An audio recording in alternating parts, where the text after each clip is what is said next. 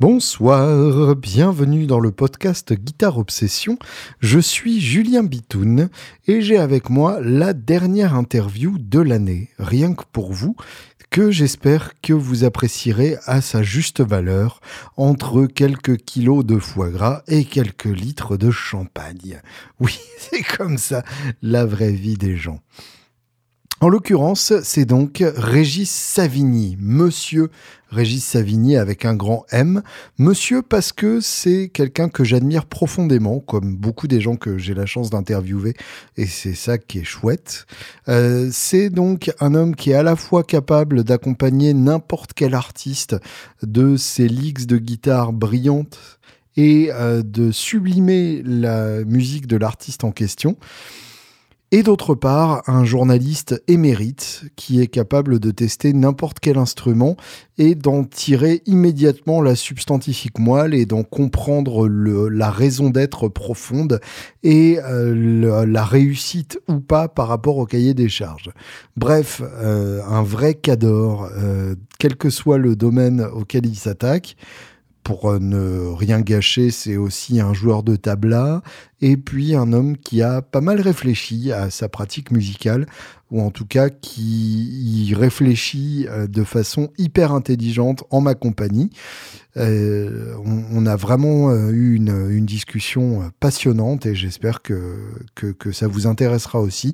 N'hésitez pas à, commenter ce podcast pour continuer la discussion via SoundCloud. Et puis n'hésitez pas, parmi vos résolutions de nouvelle année, à devenir Patreon de ce podcast si jamais vous l'écoutez depuis longtemps sans jamais avoir participé euh, de façon financière à la vie de ce podcast et que vous vous dites quand même ce Julien il travaille beaucoup gratuitement eh bien c'est facile. Patreon.com p a t r e o n.com slash guitarops g u i t a r e o b s D'ici là, je vous souhaite une excellente fin d'année et une très belle écoute de ce podcast.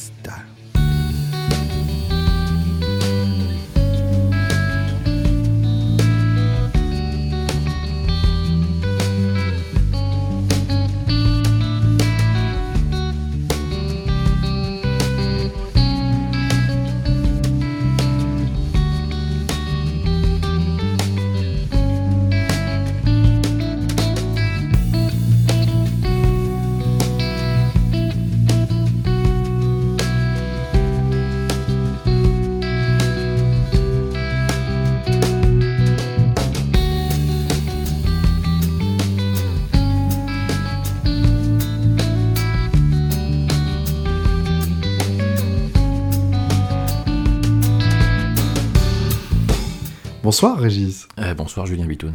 Alors Régis Savigny. Euh, puisque tu m'appelles par mon nom complet, euh, bah je vais t'appeler par ton nom complet aussi. Ça va être long. Régis Savigny, ça fait très longtemps que je t'admire profondément et que je n'ai jamais caché cette admiration totale et, inconditionnelle. C'est réciproque. J'espère pas parce que je, t'estime plus que ça. Oui pour euh, ne pas que tu aies à m'estimer. Euh, mais en tout cas, j'ai cette impression euh, persistante que tu peux absolument tout jouer et en plus tout jouer bien. Parce que je, je joue suffisamment correctement pour voir quand c'est franchement arnaqué et quand derrière il y a vraiment the goods to back it up. Et, j'ai cette sensation avec toi que tu pourrais te fondre dans n'importe quel contexte musical et y être à peu près crédible. Euh, moi, j'ai la sensation d'être égal dans à peu près tous les styles, dans la mesure où j'ai l'impression de me battre en permanence dans à peu près tous les styles. Euh, Qu'est-ce que tu appelles se battre? Parce que je pense que euh, j'ai. Moi, je viens du, je viens du bal musette. Mhm. Euh, ça, ça a pu m'être reproché. Euh, on m'a déjà reproché de voilà, de pas avoir choisi la profession de musicien. En plus, moi, elle m'est tombée dessus Euh, j'ai fait, fait des études de droit, de philo, des choses comme ça. Enfin, j'ai payé euh, mes études parce que je faisais de la musique depuis longtemps, je faisais du bal et que j'étais un des seuls euh, gamins. Il va falloir qu'on revienne sur ton origin story. Donc, finis ta phrase d'abord et puis on va y revenir. Non, mais, mais, mais et donc, du coup, moi, je, j'ai toujours fait les projets en fonction des opportunités que j'avais. Et qu'en gros, à hmm. partir du moment où on propose un truc qui peut être excitant et dans lequel je risque de pas être à l'aise, le côté je risque de pas être à l'aise, en général, il pèse peu. Oui. Sauf si j'ai l'impression que c'est plus un argument en faveur euh, parce que tu vas découvrir des trucs. Je je vais pas je vais pas, pas aller m'embraguer dans un truc où je sais que je vais être euh, je vais être une nulasse totale et que je vais faire chier tout le monde et voilà. Mmh. C'est-à-dire que je vais pas aller euh, me mettre dans un projet de gent parce que je n'ai pas la culture, j'ai pas ce, ce mmh. truc-là, voilà. après, je pense que tant que tu me demandes pas de faire un chorus, je peux être à l'aise dans à peu près tous les, tous les hmm. contextes. Et je, moi, je viens pas du. J'ai pas une culture du solo. Et c'est pour moi, faire un solo, euh, faire, un, faire un chorus, euh, ça, ça, a toujours été une torture et quelque chose qui, qui pour moi, est. Euh, et ça peut être instinctif dans une certaine mesure, mais quand je veux me mettre au niveau des gens que j'estime dans, tel ou tel style, ça me demande beaucoup de travail. Hmm. ça, me, ça me demande beaucoup de travail pour être instinctif. Oui. Donc, euh, donc, euh, donc, je peux devenir instinctif sur tel ou tel truc pendant une certaine période parce que j'ai bossé, puis après, si je passe sur autre chose, euh, voilà, je vais, je vais retravailler pour redevenir instinctif. Mhm. parce que pour moi, il est, enfin, il est pas hors de question de, de faire que de la, de la copie, parce que je pense que c'est très bien de copier et que pour moi, le, la pédagogie par analogie, c'est quelque chose qui est fortement, fortement décrié ou oublié, mais pour moi, c'est important de d'imiter je pense que. Ah bah c'est l'essence de, de l'apprentissage. Bah ça, on est bien d'accord. C'est comme ça euh, qu'on apprend à parler euh, bah quand on est tout petit, euh, qu'on apprend à faire quand on est plus grand. Moi, je suis entièrement d'accord, mais t'avoueras qu'il y a quand même une, une certaine culture du, du, génie qui est un peu faussée, je trouve, et qui. Enfin, un truc genre. Ah, le gars, il est touché par la grâce. et mmh, l'inspiration. ouais, l'inspiration. et pour moi, ça, ça m'a toujours alors peut-être parce que moi je suis pas sujet à ça en fait, hein, j'ai pas de problème d'inspiration puisque j'en ai pas, donc euh, non mais euh, et que et que du coup je suis un laborieux, euh, mais je non mais en fait le, comme, disait le, notre moustachu préféré, sans technique un don n'est rien qu'une salmanie. Et je, je pense qu'effectivement, si même même le fait d'être inspiré ne, ne ne dispense pas de travailler sur ce que l'inspiration t'a donné, et dans le sens inverse pense que l'inspiration vient en mangeant aussi. Et que c'est en te nourrissant de plein d'inspirations euh, extérieures que tu vas trouver ta, propre voix aussi. Mais c'est en étant dans le faire et surtout pas dans la spéculation du mmh. si, du si, éventuellement, voilà. D'autant plus que le, le côté euh, génie romantique euh, tel qu'il nous aveugle à l'heure actuelle, c'est quelque chose d'assez récent finalement. Je pense que c'est quelque chose qui, pour moi, est de l'ordre du marketing. Mmh, complètement. Parce que pour moi, la plupart des génies, et on va parler de manière générale, ce sont des gens qui avaient une connaissance de la doxa, enfin de, de, de, de ce qui se faisait Bien sûr. Euh, à, très haut niveau dans leur domaine au moment où ils exerçaient. Et ils ont juste été assez malins, ouverts, euh, curieux, inspirés si on veut, pour dépasser ce truc-là. Mais l'inspiration, elle est arrivée après. Elle n'est pas arrivée. Euh, tu, tu, le vois, même le pour prendre un poète euh, parmi les plus romantiques, euh, chaque page de Baudelaire euh, transpire de, mythologie grecque. Enfin, tu, tu, tu, retrouves une culture colossale derrière chaque phrase. Mais, mais bien, bien, sûr, mais tu prends Einstein, Einstein qui a révolutionné la, physique, et les deux physiques, l'infiniment petit et puis l'infiniment grand, le mec, il était au point sur tout. Hmm. C'est juste qu'il a questionné tout. Mais il était au point sur tout. Et en plus, il savait écrire. non, c'est vrai, c'est chouette à lire, euh, même pour un, pour un noob euh, en, sciences. Euh, il y, a, bon, déjà, le, côté antimilitariste, mais toujours sympathique. Mais au-delà de ça, je trouve qu'il a une, une, belle écriture. Oui, oui, mais je, pense que, enfin, moi, les gens qui s'intéressent à, juste savoir mieux où ils habitent, hmm. de manière générale, parce qu'il est question de ça, je, pense que c'est ça peut difficilement être être de mauvaises personnes in fine, s'ils questionnent vraiment euh, la chose au bout du truc et pas, pas, en ayant une idée préconçue. Et je pense que pour la musique, pour revenir à ce qui nous intéresse, c'est la même chose. Si on a une idée préconçue de la chose, on va toujours se faire beaucoup plus mal et, finalement euh, tordre un peu trop les choses. Et, je pense que c'est bien de garder une, une attitude euh, à la fois respectueuse de ce qui a été fait et en même temps assez, assez fraîche. Mm. Pour, pour, parler du mélange des styles, enfin en tout cas, de, moi j'aime bien, par exemple, quand je, je réalise quelque chose, j'aime bien mettre des éléments qui n'ont absolument rien à voir euh, avec la choucroute. Euh, mhm. Si par exemple je fais un disque euh, à consonance world, je, vais, je vais mettre des guitares un peu country, je vais mettre mhm. du lap steel, des choses comme ça. Bah, c'est de la world music des Appalaches. Hein. C'est de, la, ouais, de la world music des Appalaches, mais enfin, quand tu as un vieux reggae, t'imagines pas forcément des, des double, des double band ou des choses comme ça derrière. Et moi je trouve que ça c'est ça qui rend les choses intéressantes. C'est toujours avoir des, petits trucs. Euh, alors, j'en parlais avec Jean Faux il y, a, un moment maintenant, et il me disait que Bachung, lui, adorait euh, dans les, les paroles qu'il y ait de temps en temps un petit mot qui gratte. Mmh, on se dit, tiens, qu'est-ce qu'il fout là, ce mot-là? Et, voilà. Et ben, je pense que dans les arrangements, et alors, un, mec qui est dingue aussi niveau arrangement, et qui est pour moi un génie. Euh, euh, de plus en plus respecté, mais euh, qui, a toujours, qui est toujours passé pour un rigolo, c'est Richard Gottener. Et euh, à l'époque, Bien sûr. où il bossait avec Claude Angel, et Gottener lui expliquait aussi qu'il adorait dans les arrangements de ses morceaux avoir de temps en temps un petit élément comme ça qui, était, qui sortait du truc et qui ne revenait jamais surtout. Hmm. Qui en avait jamais. Et lui, il disait avoir appris ça des Beatles. c'est une bonne école finalement. Donc, Mais c'est, enfin, Gottener, on, on, pourrait s'esbaudir pendant des heures. Ouais, bien sûr. Le, plan de grade du moustique, j'ai passé des, heures dessus. Euh, le, camembert à vapeur, euh, ce refrain incroyable. Ouais. Tellement Beatles, justement, dans l'esprit. Enfin, il y a. Mais il y, a des choses incroyables. Ce qui est très fort chez, chez ce qui, est, qui, qui, rejoint un peu à l'idée, moi je trouve. Euh, on aime, on n'aime pas à l'idée.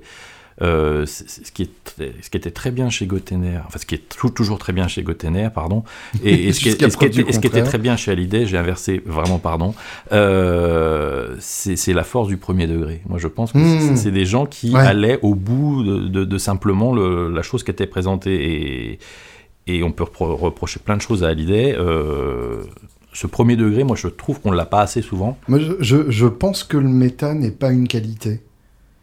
Je, pense qu'effectivement, il y a, un, mérite du premier degré qui, euh, qui est trop sous-estimé. Je suis, d'accord avec toi.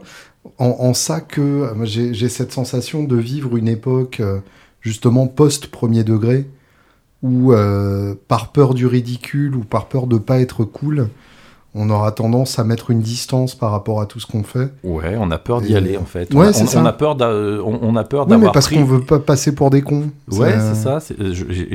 Alors que faire de l'art sous-entend, je pense, et faire du rock encore plus, de passer pour un con. Ouais, on est dans une époque aussi où l'erreur coûte cher et, euh, mm. et, on a de moins en moins de on a de moins en moins de moyens au niveau de la musique, euh, alors qu'à une époque, on permettait euh, aux musiciens précisément ça, c'est ce qu'expliquait. Ce euh, c'est Zappa qui avait expliqué ça, ou c'est Roger Waters, peut-être à une époque, euh, il n'y a, pas si longtemps. Je, rien à voir. Euh, un, mais... un, mégalomane quelconque, donc. Voilà, non, mais qui expliquait que si ça a fonctionné dans les années 60, c'est parce que les, les, les, directeurs artistiques des maisons de disques n'y connaissaient C'est Zappa qui disait ça. C'est Zappa, voilà. Et, et, que, et que ça a commencé à merder quand on a, on a mis des jeunes qui étaient censés connaître quelque chose à la musique et qui, du coup, ben, allaient s'immiscer dans la, dans la création. C'est ça, c'est que dans, il, disait qu'effectivement dans les années 60, c'était des, des, vieux à cigares euh, qui, parce qu'ils n'y connaissaient rien, avaient la décence de, de, laisser faire les mecs dans le doute euh, que ça marche. Ouais, et, et, et, on commence à voir arriver un truc qui, qui, qui, mais qui, qui, à mon avis, moi, typique des, des industries où il y a des problèmes d'argent, c'est que dans les, dans les organisations de tournées maintenant euh, mhm. pour les artistes. On commence à choisir euh, les, les, musiciens. Euh, c'est plus les musiciens qui se cooptent entre eux. On me, on me rapporte des anecdotes là.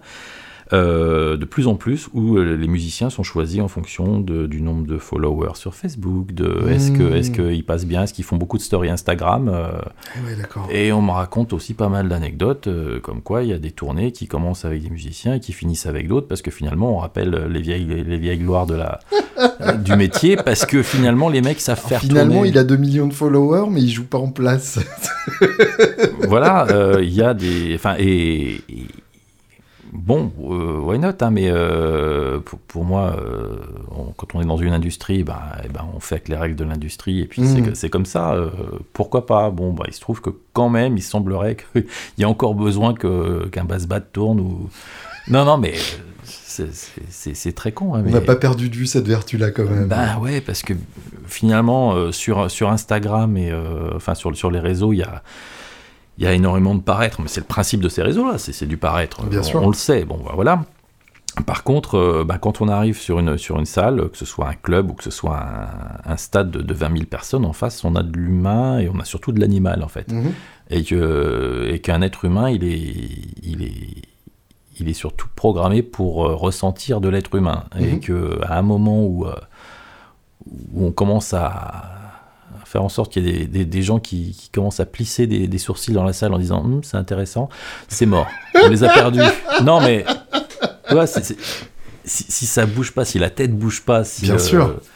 si le, le, le, corps, si ça passe pas par le corps, c'est foutu. On, Mm. Moi, je pense, et on, on revient sur ce qu'on disait sur le second degré vouloir faire de nos, de nos métiers des métiers euh, d'intelligence, je pense que c'est une grosse erreur. Mmh.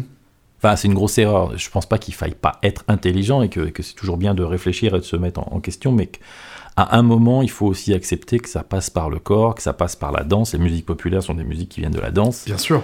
Et, et, et que si, si ça, ça.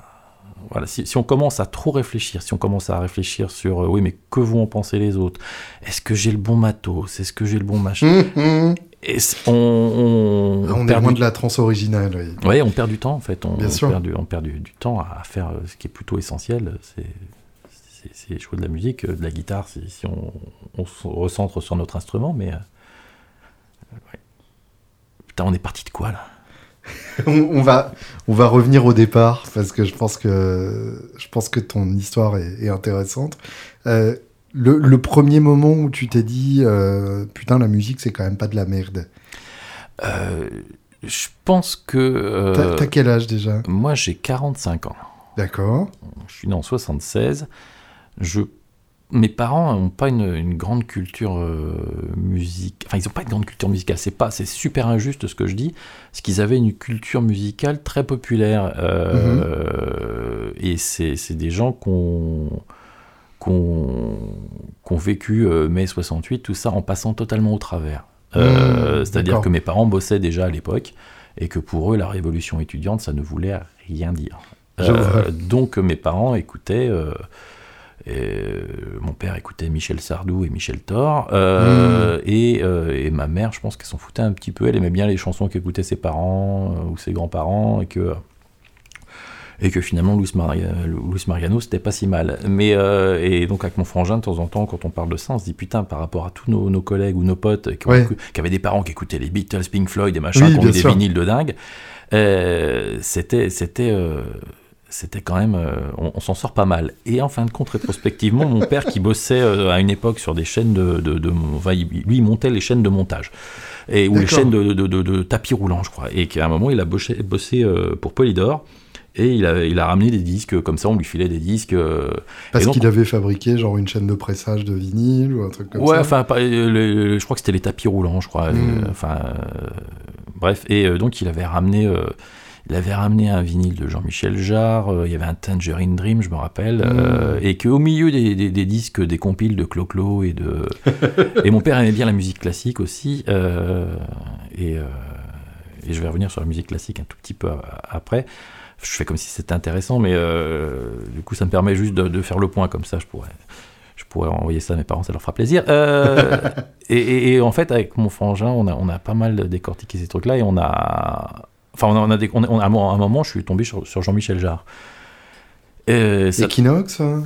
Euh, Champ magnétique. Mmh. Euh, et surtout, ça correspondait à une époque où j'avais un, un, grand pote euh, à qui je suis toujours pote et avec qui on commet toujours les, les parodies de pochettes. euh, les fameuses. voilà, voilà. De, on, on s'amuse encore en, ensemble, on joue encore ensemble d'ailleurs. Euh, c'est 40... quoi le nom du groupe déjà? Ah, c'est le jeu du Francis Catrel. Voilà. C'est ça, donc trouvable sur Facebook. Euh... Oui, oui, oui, si vous voulez perdre un peu de temps, il n'y a pas de problème. Euh, c'est un, un bon euh, time waster, on dit ça? C'est ça. Hein? Et, euh, ce, pote d'école avait un, grand frère. Et le grand frère est important en général dans ce genre d'histoire. Bien sûr. Moi, j'ai un petit frère, donc je pouvais pas. Je pouvais pas avoir. Euh, moi, j'avais le rôle du grand frère, donc voilà, il a fallu que j'éduque mon, mon, petit frère, mais en fin de compte, euh, c'est surtout le grand frère de mon pote qui nous a éduqués. lui, il avait plein de choses. Alors, il avait du Jean-Michel Jarre. Uh-huh. Et euh, moi, je suis rentré euh, par la musique, à la fois par Jean-Michel Jarre et par la musique classique. Parce que mon père aimait bien quand même la musique classique. Euh, et euh, donc, il avait, il avait une, bonne chaîne on pouvait écouter très fort la musique. ça, c'était le dimanche matin, on écoutait très fort la musique. Et ben, la sensation physique, elle est importante là-dedans. Ah, bah, bien sûr. Euh, et je me rappelle aussi d'une, institut en CM1 qui nous avait fait écouter la, la Moldao de Bédrix Smetana et qui nous avait expliqué l'histoire, qui nous racontait que bah, voilà, les, ce petit truc-là, comme ça, ce petit thème, c'était la naissance à la source euh, voilà, de, de, de, la Moldao, le fleuve euh, qui hmm. traverse. Euh, et, qui nous racontait, ben voilà, plus, ça allait, plus le thème prend de l'ampleur, et puis après, après les torrents, on arrive dans une petite vallée, on a une petite danse villageoise parce qu'on traverse un village, et puis après, le fleuve continue jusqu'à la mer, et puis alors là, on a le, et là tu te dis, nom de Dieu de bordel, le nom de Dieu. Ton premier concept album. ben, c'est oui, bah, c'est le romantisme en fait. On parlait du romantisme tout à l'heure euh, en musique, mais c'est dit ah, ok d'accord. Donc il y a un lien direct entre la musique et les sentiments, mais surtout c'est la première fois qu'on me mettait le doigt dessus, parce que mm. c'est des choses que tu ressens forcément quand t'es quand es gamin. Bien sûr. Pourquoi tu remues ton popotin sur la musique, euh, outre le fait que c'est culturel, euh, parce que ça fait rire tes parents? Mais c'est aussi c'est c'est fun quoi. Bien sûr. Et, là tu te dis ouais, ça ça mais c'est ça, mais oui, mais carrément, c'est génial. Et donc, moi, la, la, Moldau de, Smetana, c'est euh, euh, c'est le gros choc, quoi. Voilà. Et, bon, bah, après, derrière, Jean-Michel Jarre, euh, ouais, c'est un truc aussi. Parce que, parce que ce mec-là, il a été à fond aussi dans, un, dans, une, dans, une, dans une direction.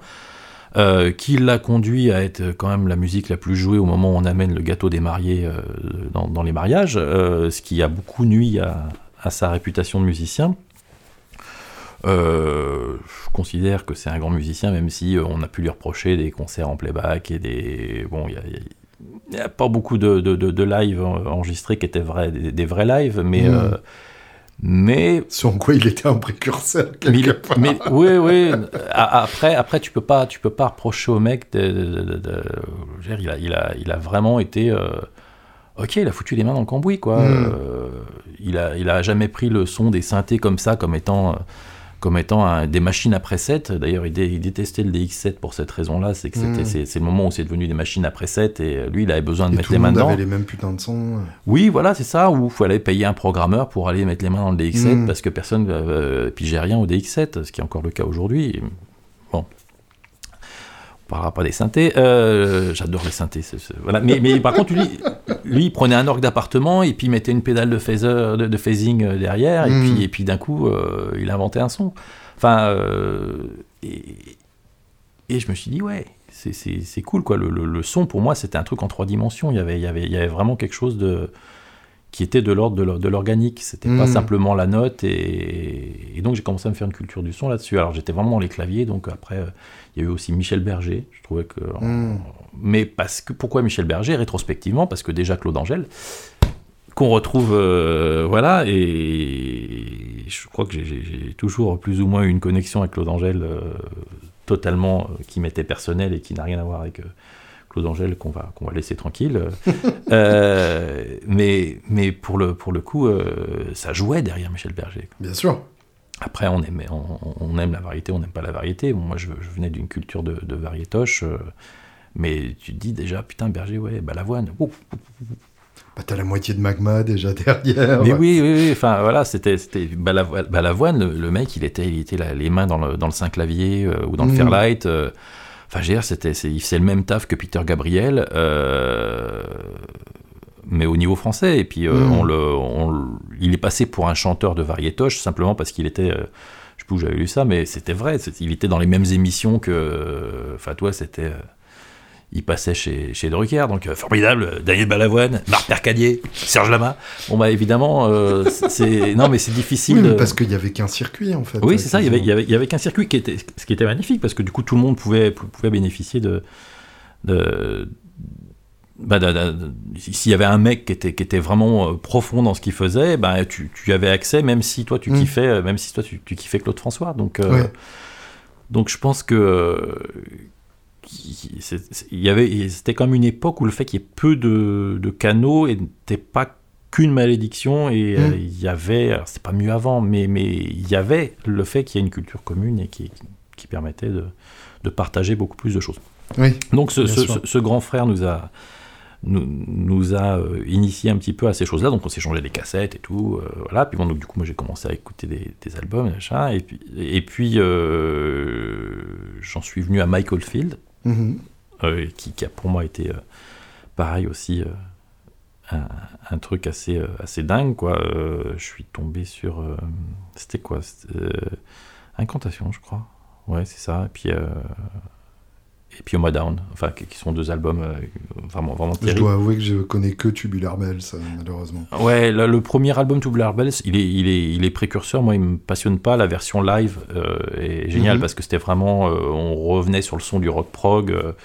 avec Pierre Morlaine à la batterie, donc donc on, on, avait quelque chose d'un peu plus d'un peu plus senti. Et pour moi, cette version de Tubular Bells, c'est la meilleure version. je, les, les, fans de Michael Field me, corrigeront peut-être, mais y en a-t-il seulement Le fan de Michael Field Oui, voilà, où es-tu? Je te cherche. Euh, et, puis, et puis le, grand frère, lui, par contre, il était passé au hard rock euh, et, hmm. au, au, metal. Et, et donc, euh, du coup, après, il y a eu, il y a eu consécutivement Master of Puppets et puis Surfing with the Alien. Ah oui je me suis pris ça et Van Halen, euh, je prends en, en deux, trois mois de temps, quoi. Donc on est en 86, 87 ah, Non, non, non, on est, on, est, euh, on est au collège. On est au collège, euh, je pense que j'ai 12 ans, ouais, un truc comme ça. D'accord. Donc on est, ouais, Ouais, 88. Ouais. Voilà, bien vu. Euh, j'ai toujours du retard, de toute façon, sur les sorties d'albums. J'ai découvert un petit groupe très sympa qui s'appelle Radiohead. Je pense que vraiment, il y a des trucs à faire avec ce. Ouais, ouais, ouais, il y a un potentiel. Euh, non, mais j'en suis, suis vraiment. Il y a plein de trucs que j'ai pas le temps d'écouter ou euh, que j'écoute plus tard. Et puis, oh putain, mais je suis passé à côté de ça, mais comment j'ai pu? Et, donc, voilà, bon, j'ai découvert donc, Master of Puppets. et pour moi, cette espèce de, de, son de basse saturé je pense que ouais, c'est plus le son du groupe qui m'a plu que le son hmm. individuel des, des grattes. Ça, je m'en suis rendu compte un peu plus tard, en fait. Euh, je, toujours pensé que le son, c'était le son du guitariste, et en fait, pas du tout. Quoi. Ça a toujours été un son de groupe, et c'est définitif. Il n'y a, a, rien à faire, et, penser le son de la guitare en dehors de d'un groupe, c'est une perte de temps totale. C'est un non-sens. Ben, bien sûr. Mais, mais oui, mais enfin, si tu le sais pas, tu perds du temps. Beaucoup même. Ouais, ouais, tu peux perdre un temps de dingue. Euh, et ouais, donc ça. Et Satriani et Van Halen, ça a été vraiment le côté ouais, virtuosité. Euh, mhm. Alors le son, évidemment, parce que je trouvais qu'il y avait un, un, son, même si Satriani, ça me touchait peut-être un peu moins. Je trouvais ça un peu. Euh, ah, le son de Surfing with the Alien, il est dur quand même. Bah, c'est ça, c'est le, le côté euh, ou, ou, Marshall ou, ou, ou Rockman. Euh, et, et, puis chorus systématique. Euh, c'est une époque, la boîte à rythme. et en même temps, il y avait un côté à la fois bluesy, un peu fun, un peu. Mmh un peu euh, ah, on y va on, ouais, on peut jouer vite. Ah ben on, joue vite alors. Pourquoi le chat se, des boulons. pourquoi le chat se lèche les couilles? Parce qu'il peut le faire. Oui et, ben, et, ben, et ben, pourquoi Satriani joue vite? Ben, parce qu'il peut le faire et qu'il y a un côté fun. Bien sûr. Euh, le mec ah, en, termes de jeu j'ai absolument euh, aucune critique à son égard. À part en live où vraiment ça, ça m'emmerde profondément parce que je trouve qu'il a un charisme de de prof, quoi. Mais, euh, mais, mais, pour le coup, euh, sur album, euh, je, je, trouve qu'il y a un énorme gap entre Surfing with the Alien et la suite. Je trouve que le, le son de Extremist ou Flying in the Blue Dream, là, c'est pas du tout du même. Non, non, mais c'est pas le même budget derrière. C'est qui hein. C'était Bob Rock aux manettes Je sais pas, je sais plus du tout.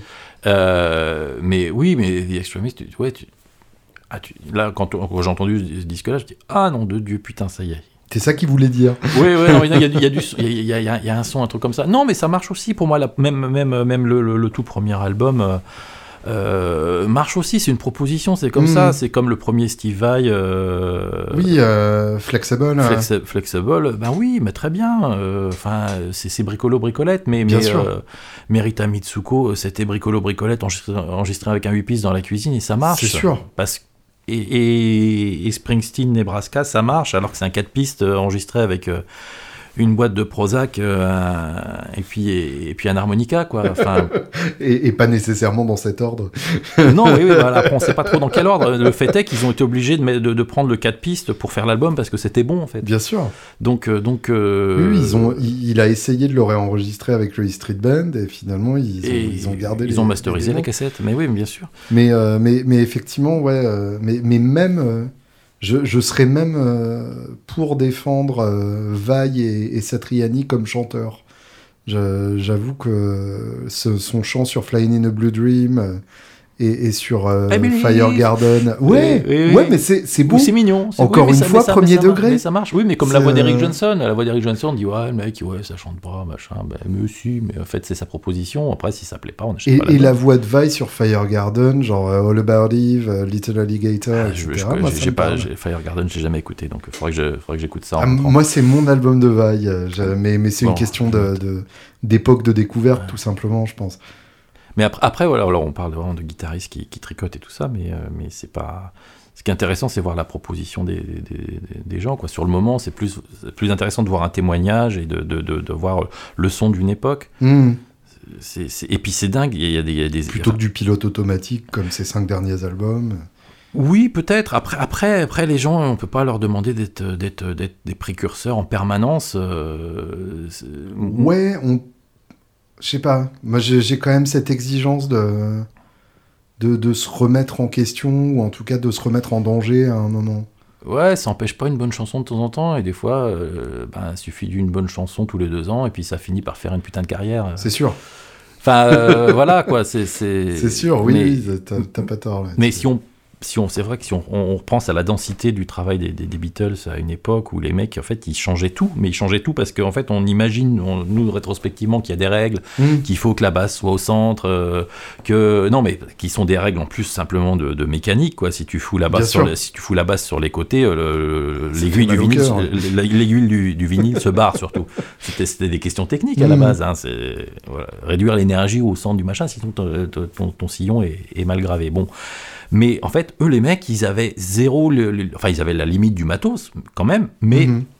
ils se disaient euh, on peut faire ça, euh, bon, on sait pas, on va essayer, on va voir. Et, moi, je trouve que c'est une démarche qui est vraiment salutaire. Et j'ai. Je fais de la, formation pro euh, à, Orléans dans, une, dans une structure qui fait de la formation pro. Et il y, y, a un module de, où on apprend à, à ou arranger ou produire, en tout cas avoir l'attitude pour arranger ou produire, euh, voilà, en dehors de déjà des considérations euh, techniques et, harmoniques euh, nécessaires. On, et on fait des écoutes un petit peu analytiques. Et mhm. il n'y a, pas longtemps, on a écouté While My Guitar Gently Weeps mhm. des Beatles et on a écouté les pistes séparées la tête des. Enfin, même la mienne, je ne vais ah, pas parler de, tête. le euh, son de base de McCartney qui est supra-saturé. Grave. Et puis qui est attaqué. Euh, qui est attaqué Enfin, ouais, je crois qu'il a la jazz basse. Euh, mais, mais. Du coup, là, tu comprends pourquoi Lemmy cite McCartney comme sa principale influence. Bien sûr. Mais parce que McCartney, on imaginait toujours le petit garçon gentil avec la coupe au bol et puis les petites, les petites lignes de mm. basse. Mais en fait, dans ce morceau-là, on a l'impression que c'est une petite chanson folk toute douce, mais derrière, si on prend juste le bass bat, c'est du hard rock. Bien sûr. Mais c'est du pur hard rock, quoi. Il y a un son. Même le piano. Le piano de l'intro, il est, il est coupage de tête euh, dans le son. Ouais, oui, mais il est. c'est joué genre. Ding, ding, ding, avec, le, avec, le, avec le délai, mais parce qu'ils sont dans le son aussi, ils sont pas simplement dans, dans, dans la, enfin juste dans, dans, le fait de mettre les bonnes notes, parce que les mm. bonnes notes finalement, une bonne note ça n'a pas tellement de de valeur euh, en dehors de, du rôle qu'elle a à ce moment-là. Mais le, le, et le son et l'émotion vient de là. Et, mhm. Enfin, de, de, à la fois de, ce contraste entre cette, cette, la batterie de Ringo, le son de batterie de Brontosaur qu'il a, c'est Oui, et puis comme toujours chez Ringo, le pattern n'est pas du tout classique. Oui, ça, ça. tourne hyper bizarrement. Enfin, c'est fabuleux. Et, et on, on pense pas assez. Euh, on pense trop Lennon McCartney et pas assez Harrison. Euh, Ringo Starr, mais parce qu'en fin de compte, c'est. Moi, je pense très souvent à Harrison et, et, assez souvent à Ringo Starr, effectivement. Oui, mais, mais parce que c'est le, le, le, son du groupe qui fonctionne. C'est vraiment, il y avait les quatre et il y avait les quatre, quoi. Vraiment. Je, je, crois que je vais, je vais, je suis bien parti pour passer ma vie artistique à refaire All Things Must Pass euh, sous une forme ou sous une autre. Oui, bien sûr. bien sûr. Mais, mais c'est dingue ce qu'on apprend simplement de, de, de, la du côté organique des, en, étant juste sur le côté organique des choses en se disant putain mais en mm. fait les, les gars n'avaient n'avaient pas de limite autre que euh, celle qui était euh, qui était technique du moment, mais encore, ils allaient, ils allaient les pousser. ça, ils les repoussaient, ouais, bien sûr. Ouais, c'est... Ou Clapton qui se pointe et qui dit non, mais je vais enregistrer mon ampli à ce volume-là, parce qu'il sonne bien comme ça. t'as les ingé qui sont euh, en train de, limite de se pendre parce qu'il est hors de question que leur matos euh, se prenne ça dans la, dans, la, dans la tronche, mais en fin de compte, voilà, c'est, c'est, c'est, plus une attitude fraîche qui qui moi, enfin en tout cas moi a, pu m'influencer. Ça, à chaque fois que je sensais ce truc-là et je sentais que les gens se foutaient pas de ma gueule et essayaient pas de me vendre un truc euh, mm. déjà. Euh, enfin, tu, sentais que ils avaient ouvert la porte et puis euh, bah, eh, venez voir, venez voir, venez voir, venez voir ce que j'ai trouvé. Bah, venez voir, on est bien là. T'arrives chez quelqu'un que t'aimes bien et puis le mec il fait attends, eh, eh, sans déconner. L'autre jour, j'ai ouvert la porte, regarde ce que j'ai trouvé, viens voir. Bah tu y vas, évidemment. C'est généreux en fait, voilà, c'est. Mm si tu sens ce côté généreux, ben, tu as envie d'y aller. Et donc, pour euh, finir de répondre à ta question, euh, ce, qui, ce, qui, moi, a pu m'influencer, euh, on va dire, et qui m'a donné envie de jouer de la, de la, musique, c'est vraiment quand je chantais quelque chose de généreux et où, où, où il, y avait, il y avait à un moment ou, un autre les tripes sur la table. Hmm. Après, que ce soit ou technique ou ou, ou brut ou bah non ça marche en fait ouais c'est beau. Bah, je sais pas. En tout cas, c'est le, les moments où je me suis dit euh, putain la musique c'est pas de la merde. C'est en fait euh, c'est quand je me suis dit tiens l'être humain c'est pas de la merde. Là ça passe par de la musique, mais euh, mais finalement ça marche. Enfin c'est pareil avec une photo de Viviane Mayer ou hmm. ou oui, toute forme de beauté. Oui, c'est ça. À partir du moment où, je, en ce moment, je, je, je suis Enfin, je, regarde pour la, troisième fois un cours d'Aurélien Barraud qui donne à Grenoble euh, en première année de, licence. C'est un cours général sur le, c'est de la cosmologie. Hmm. Et en fait, ce que je trouve passionnant, outre le fait que j'aime bien le, j'aime bien le, la, cosmologie, enfin bref, les, concepts en tout cas qu'il y, y, a derrière tout ça, c'est que le mec est bon et quand il explique, c'est simple. Hmm. Et, de voir un mec, mais ça pourrait être finalement, ça pourrait être un menuisier qui m'explique comment il, monte, il monte une table.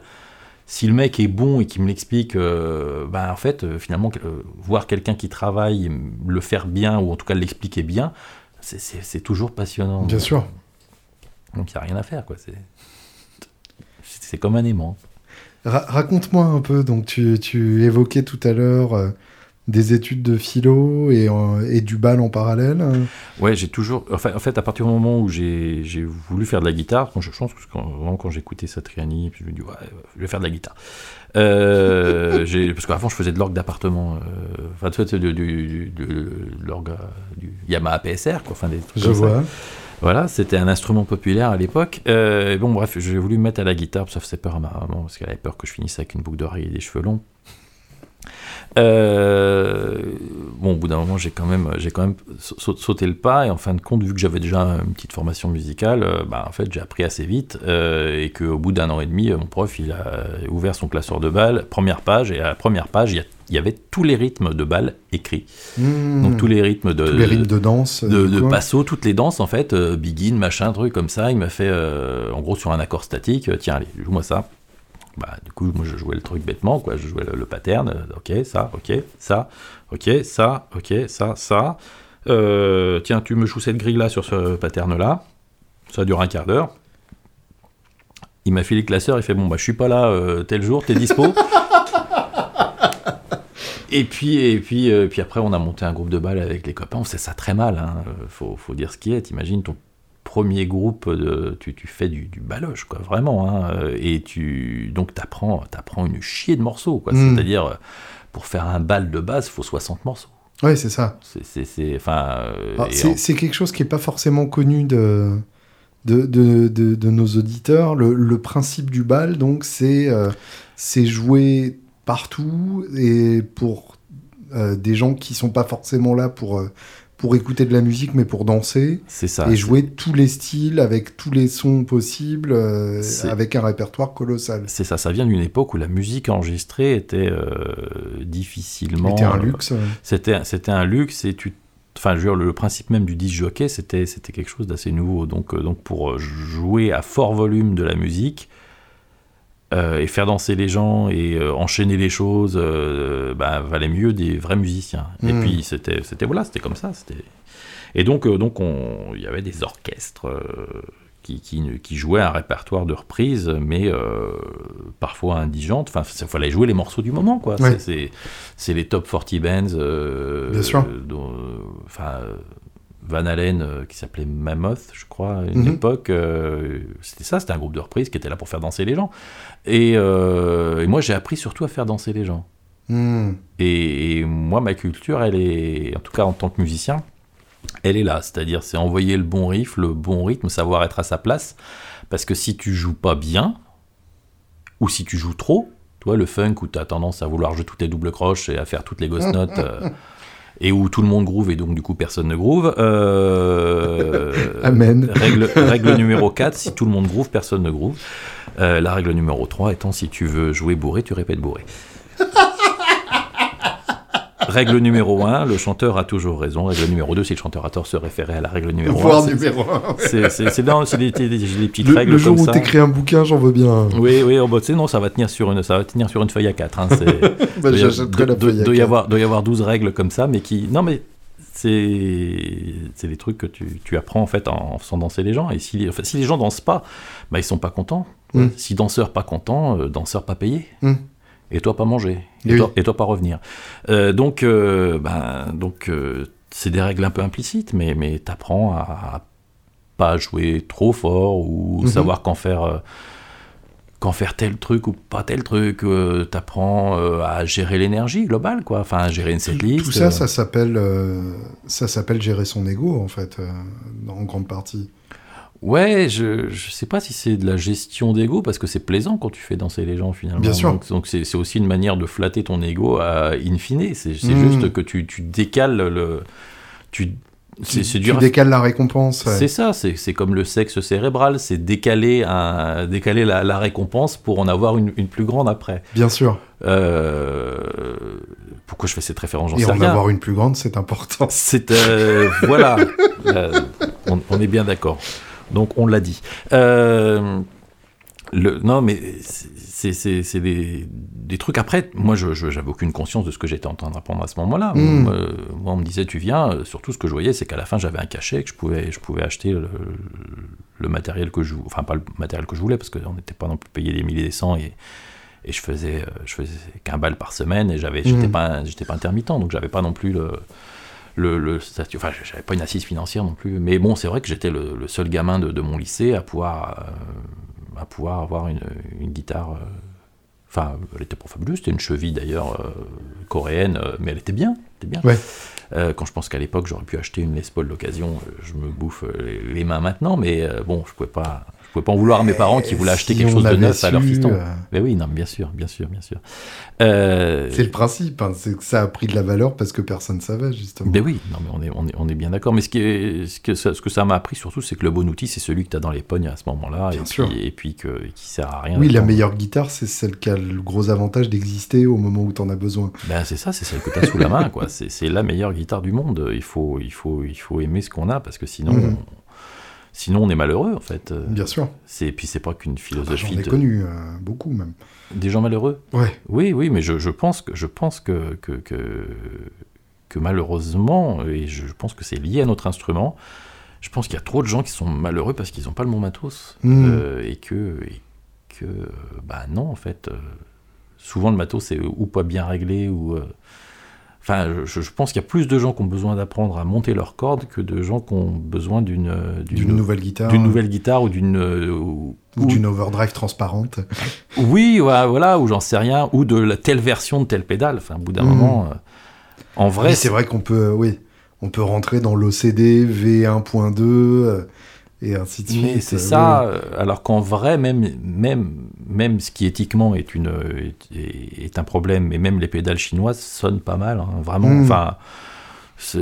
Oui, ça après c'est une question de vision du monde. Euh, oui, c'est plus une question de vision du monde, mais c'est pas un problème de qualité. Enfin, dire, pendant des... purement sonore, oui. pendant des années, on a joué sur des sur des des, des, des, japonaises que tout le monde trouvait que c'était de la merde parce que c'était japonais, hmm. alors que maintenant euh, on se taperait la tête contre les murs pour avoir une DS1 version japonaise. Enfin, moi non, je vais pas me taper la tête contre non, les murs. Oui, c'est non, mais, mais, enfin, je veux dire, même, euh, enfin, voilà, si après, si ça amuse les gens de mettre, mettre 3700 balles ou 5000 balles dans une clon qui est gold, horsey, euh, silver, non horsey, j'en sais rien. Ouh là là là là. non, mais, mais c'est, en fait, moi, ça, moi ça, me, ça me rendrait presque, presque triste. Quoi. Et on est, c'est vraiment le, c'est quasiment le seul instrument. en plus, c'est des raisons marketing. Quoi. On, a, on, a, on, a, on a monté en épingle certains trucs, enfin certains musiciens qui sont très bons de ça. Donc du coup, le matos est venu avec, quoi. Hmm. Mais en vrai, non, c'est informatif. Je dis tiens, bon, ils ont utilisé ça, tiens, ouais, ça, ça. Mais, mais est-ce qu'on a vraiment besoin de ce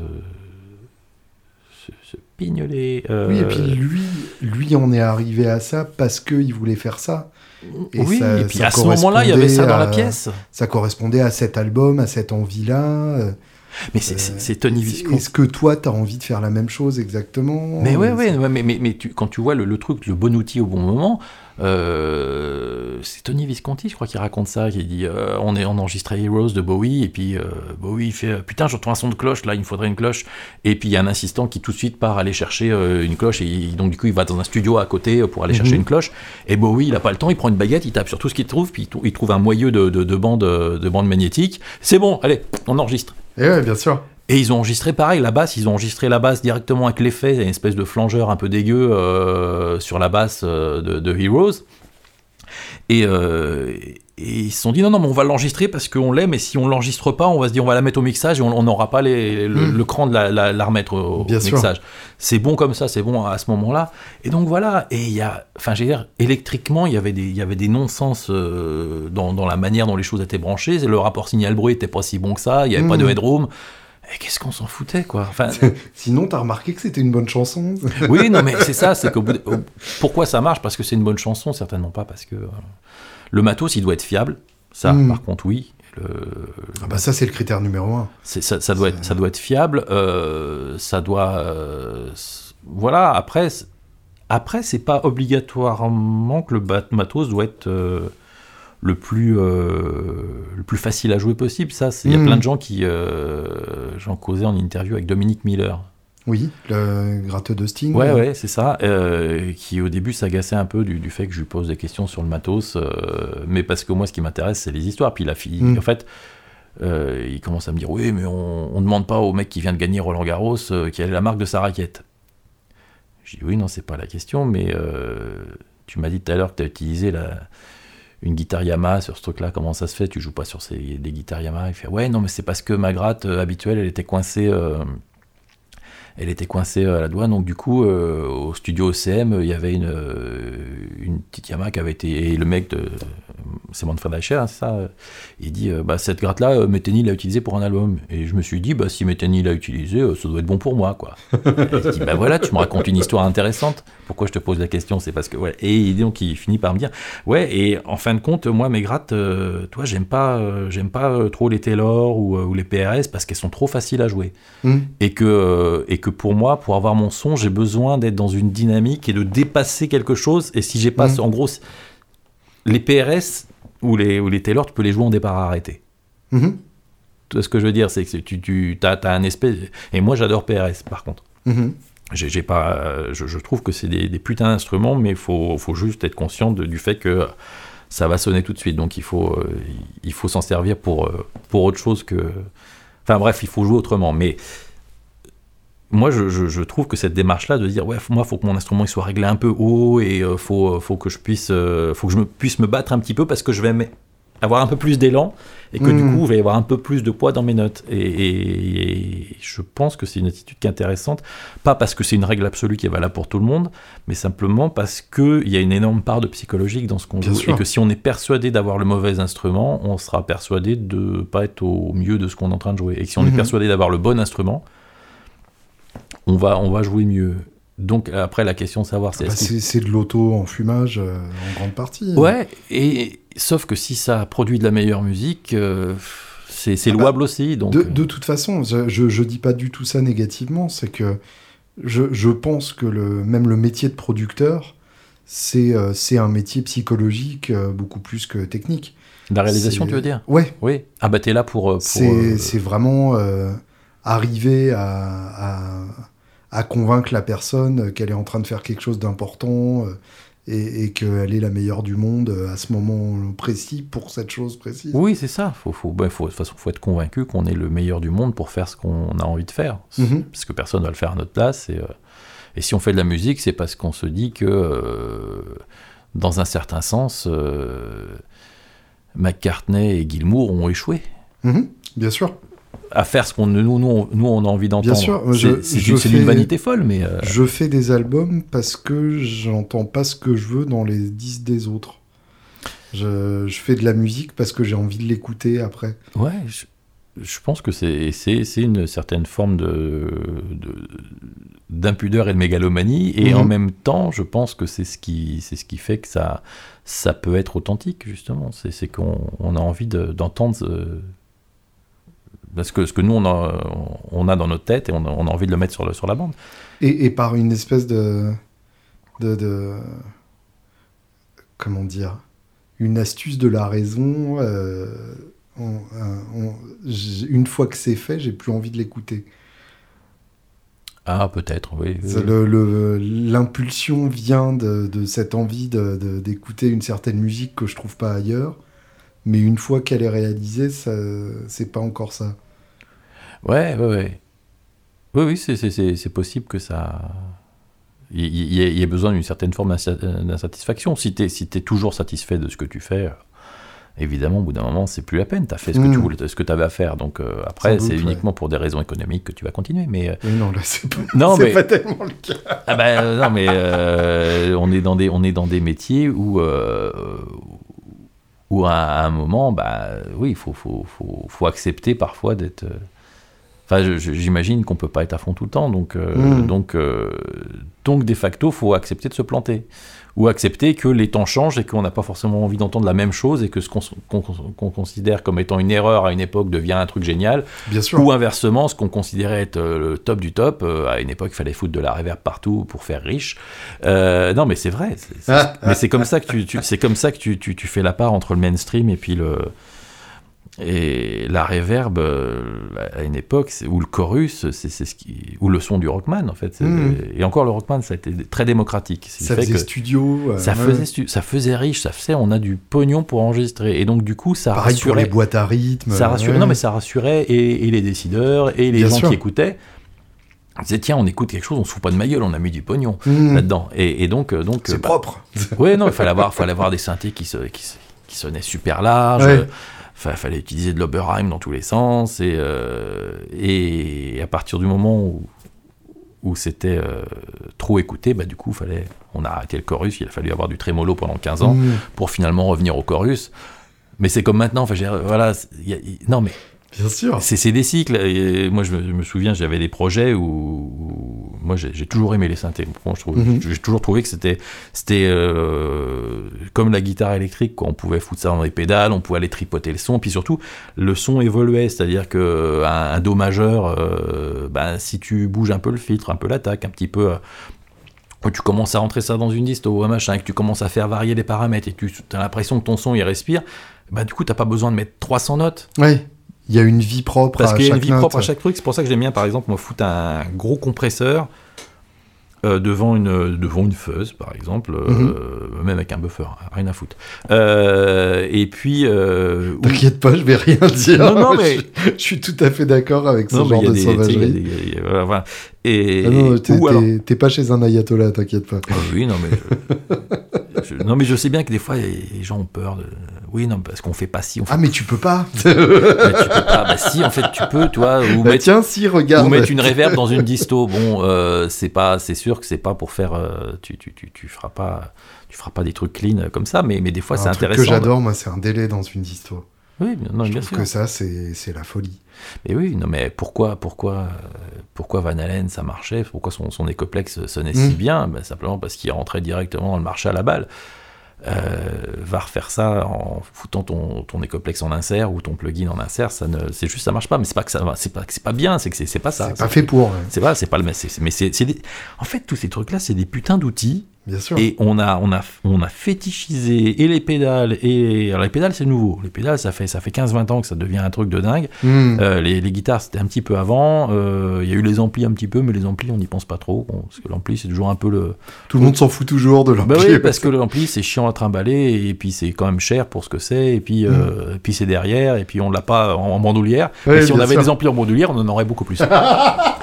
et, et on a fétichisé ce truc-là. T'as beaucoup de phrases euh, qui mériteraient d'être euh, d'être mis en, en, en, en exergue dans une interview magazine, je trouve. Ouais, euh, Exergue Magazine. Euh, que des exergues. Exergue extrême. Oui, oui, non, mais c'est ça. Plus de limites dans la forme, on s'en fout, mais pourquoi on fait... et, et non, mais c'est vrai, moi, je, je comprends pas. Alors pourtant, je, je suis pas le, j'ai- plein, j'ai plein de guitares, j'ai plein de pédales, et, mais pour moi, c'est, j'aime bien mes guitares, j'aime bien mes, et vraiment, si on, si on me piquait mon matos, je serais très triste parce que, Mhm. parce que ça me ferait chier de devoir le racheter, essentiellement. Et euh, j'aimerais pas qu'on me pique la, ma, ma cheville que j'ai toujours et que mes, euh, que mes parents m'avaient acheté parce que. Bah, Il y, des- il y a des histoires associées. C'est quelques histoires associées, mais pour moi, mes grattes, c'est comme, les, comme la clé de 12 dans la caisse à outils du plombier. Hmm. Je veux dire, à un moment, moi, c'est ma gratte, et donc, euh, ouais, je l'associe à plein de trucs, euh, voilà. Mais en fin de compte, j'essaie de, de jamais euh, la placer plus haut que la clé de 12, quoi. Mhm. Parce, parce que c'est... Alors oui, on va dire c'est des métiers artistiques, et donc euh, il y a un côté un peu au-dessus, et moralement, c'est mieux. Ah, ah. Non, mais et, et- moi je trouve que c'est un, c'est- c'est- c'est un danger, on perd du temps. Bah, c'est prendre les choses à l'envers, surtout. Ouais, c'est c'est pour, pour, pour moi le, le- Et vraiment, j'adore l'objet, j'adore j'adore parler avec Mm. les luthiers. Pour moi, c'est des trucs. euh, c'est- c'est c'est- c'est quelque chose qui va être. euh, Et puis, vu que tu travailles un peu avec les émotions, euh, de toute façon, c'est c'est quand même pas. Il y a quand même un, un truc de l'ordre de l'intime avec la gratte. Et donc, c'est assez ambivalent. Néanmoins. Néanmoins, faut rester. euh, t'as pas besoin. T'as pas. En vrai, t'as pas besoin de, de 25 LED 12 quoi. Mais les, les deux, en fait, j'ai j'ai la sensation que tu te bats aussi avec cette même contradiction euh, fondamentale, qui est que les deux sont également vrais. C'est-à-dire que on est aussi, euh, on est autant dans, dans la fétichisation euh, euh, parce qu'on adore cet instrument, Mhm. et en même temps, on est parfaitement conscient de, de l'absurdité de, de ça. Je sais pas. Je- écoute, moi, je, vraiment, je sais pas. Pourtant, toi, je bosse pour un magazine. On, Enfin, on moi, j'ai cette, j'ai cette conscience aiguë du fait que si toutes les grattes qui sont dans cette pièce périssent dans, dans un, dans, dans- dans une inondation ou se font voler, euh, je sais pas où ils les revendraient parce qu'elles sont toutes reconnaissables, mais bref, euh, je, je pourrais tout à fait faire, euh, faire le reste de ma carrière avec euh, une télécaster mexicaine euh, Ah, sans, problème. Et, et ce serait même du luxe parce que j'aurais deux micros au lieu d'un. Et, euh, et- et- mais malgré tout, je, il m'arrive aussi de, de- de rester éveillé à 2h30 du mat euh, en me demandant euh, si, si cette gratte-là, euh, c'est pas la clé de mon prochain album. Donc j'ai... j'ai- Oui, mais bah, parce que c'est un outil, parce que tu as besoin d'un outil pour, pour faire un truc que tes autres outils ne te permettent pas de faire. C'est ça. Mais honnêtement, euh, enfin, à partir du moment où tu as une bonne télécaster, qu'est-ce qu'une deuxième télécaster va t'apporter? Hmm. Je suis pas certain que. Ah, voilà. C'est pas la même couleur. Ça commence à devenir, ça commence. à- Si t'en es persuadé, il faut l'acheter. Voilà. Ah non, non, mais je, je parle Non. de couleur physique. Oui, oui. ah oui, carrément, c'est pas la même couleur. Voilà, oui, oui. Non, sur scène, alors, c'est joli de- d'avoir deux mais couleurs voilà. différentes. c'est, alors, mais sur scène, c'est encore autre chose. Non, mais c'est ça. C'est, après, c'est, jusqu'où on se met des, des- des- des barrières et jusqu'où ces barrières-là, elles sont des, des choses qui vont t'obliger à te dépasser, Hmm. ou est-ce que simplement ce sont des, des- des- des choses qui vont te- t'enfermer? Ouais. Alors qu'en fait, il n'y a pas de barrière derrière et que tu peux faire le tour. non, mais, non, mais c'est ça, c'est qu'au bout d'un moment, as, moi, j'essaie de Enfin, moi, je, je, vais. Je sais plus dans quel film, ça me rappelle un, mec qui, qui, crochette une voiture pour la voler et qui arrive finalement à ouvrir la porte et puis tu as un plan large et tu vois que c'est une décapotable. Euh, je crois que c'est la cité de la peur. C'est ça. Hein.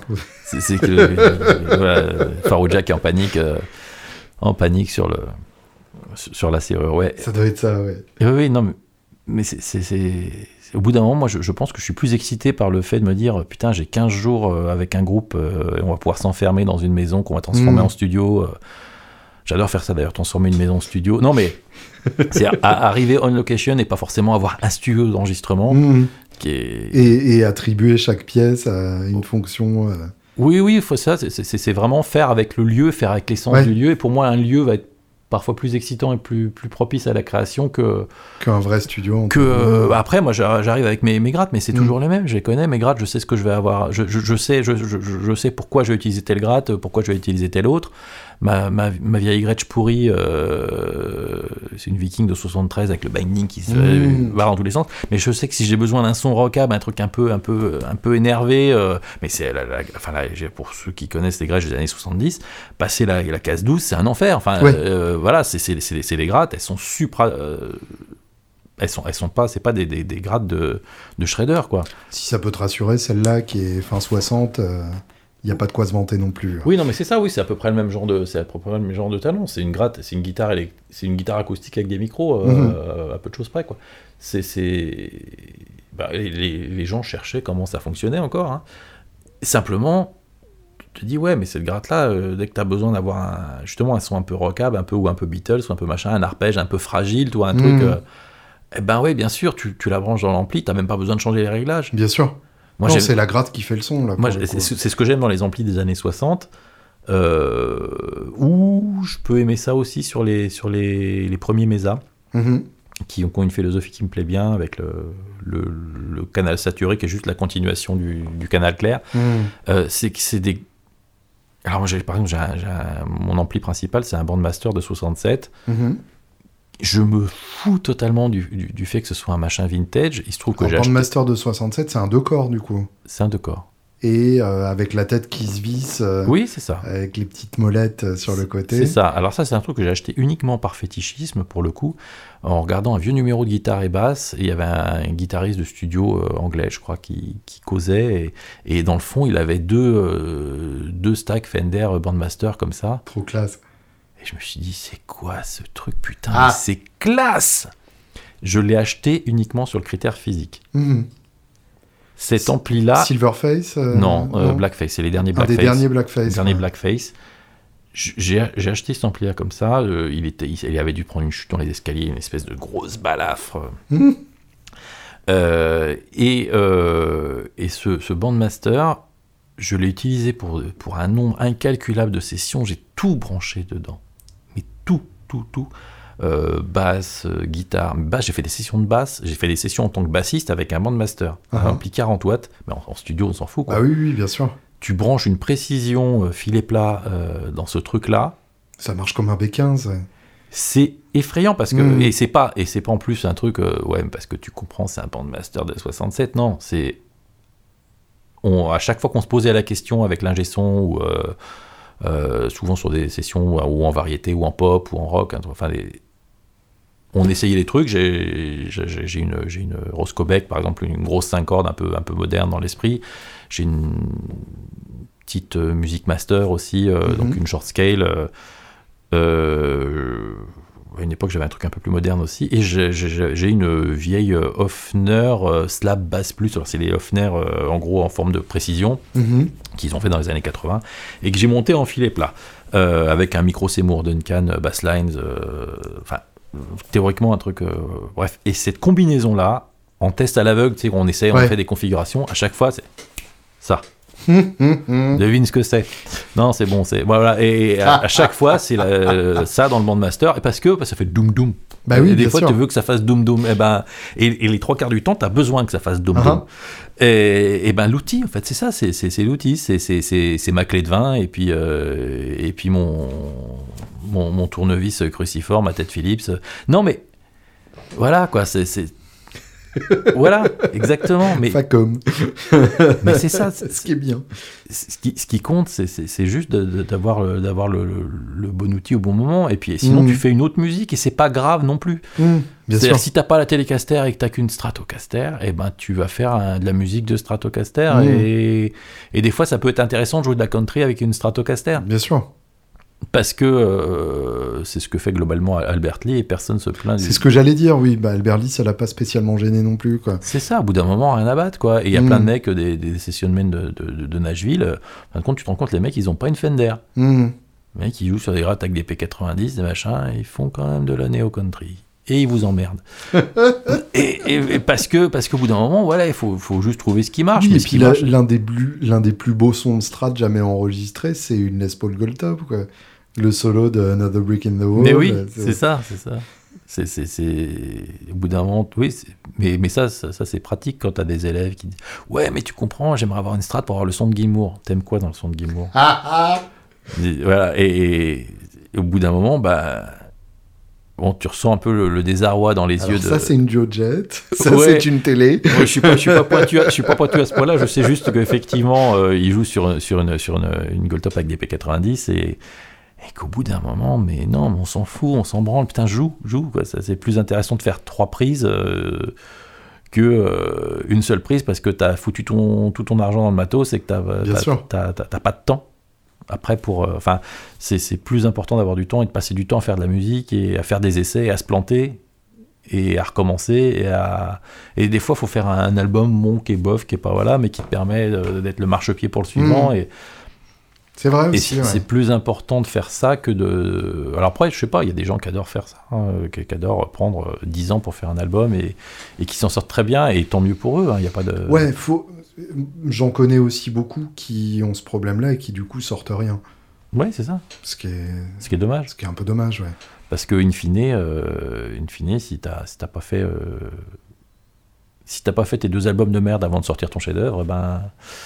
Voilà, et, et des fois il faut passer par là, mais faut- Bien c'est- sûr. on est mieux à faire des choses en fait, et à, et à aller voir des gens, et, à- et, à, et à discuter, à échanger. à- Je pense que c'est plus important ces rencontres-là, et que, que de.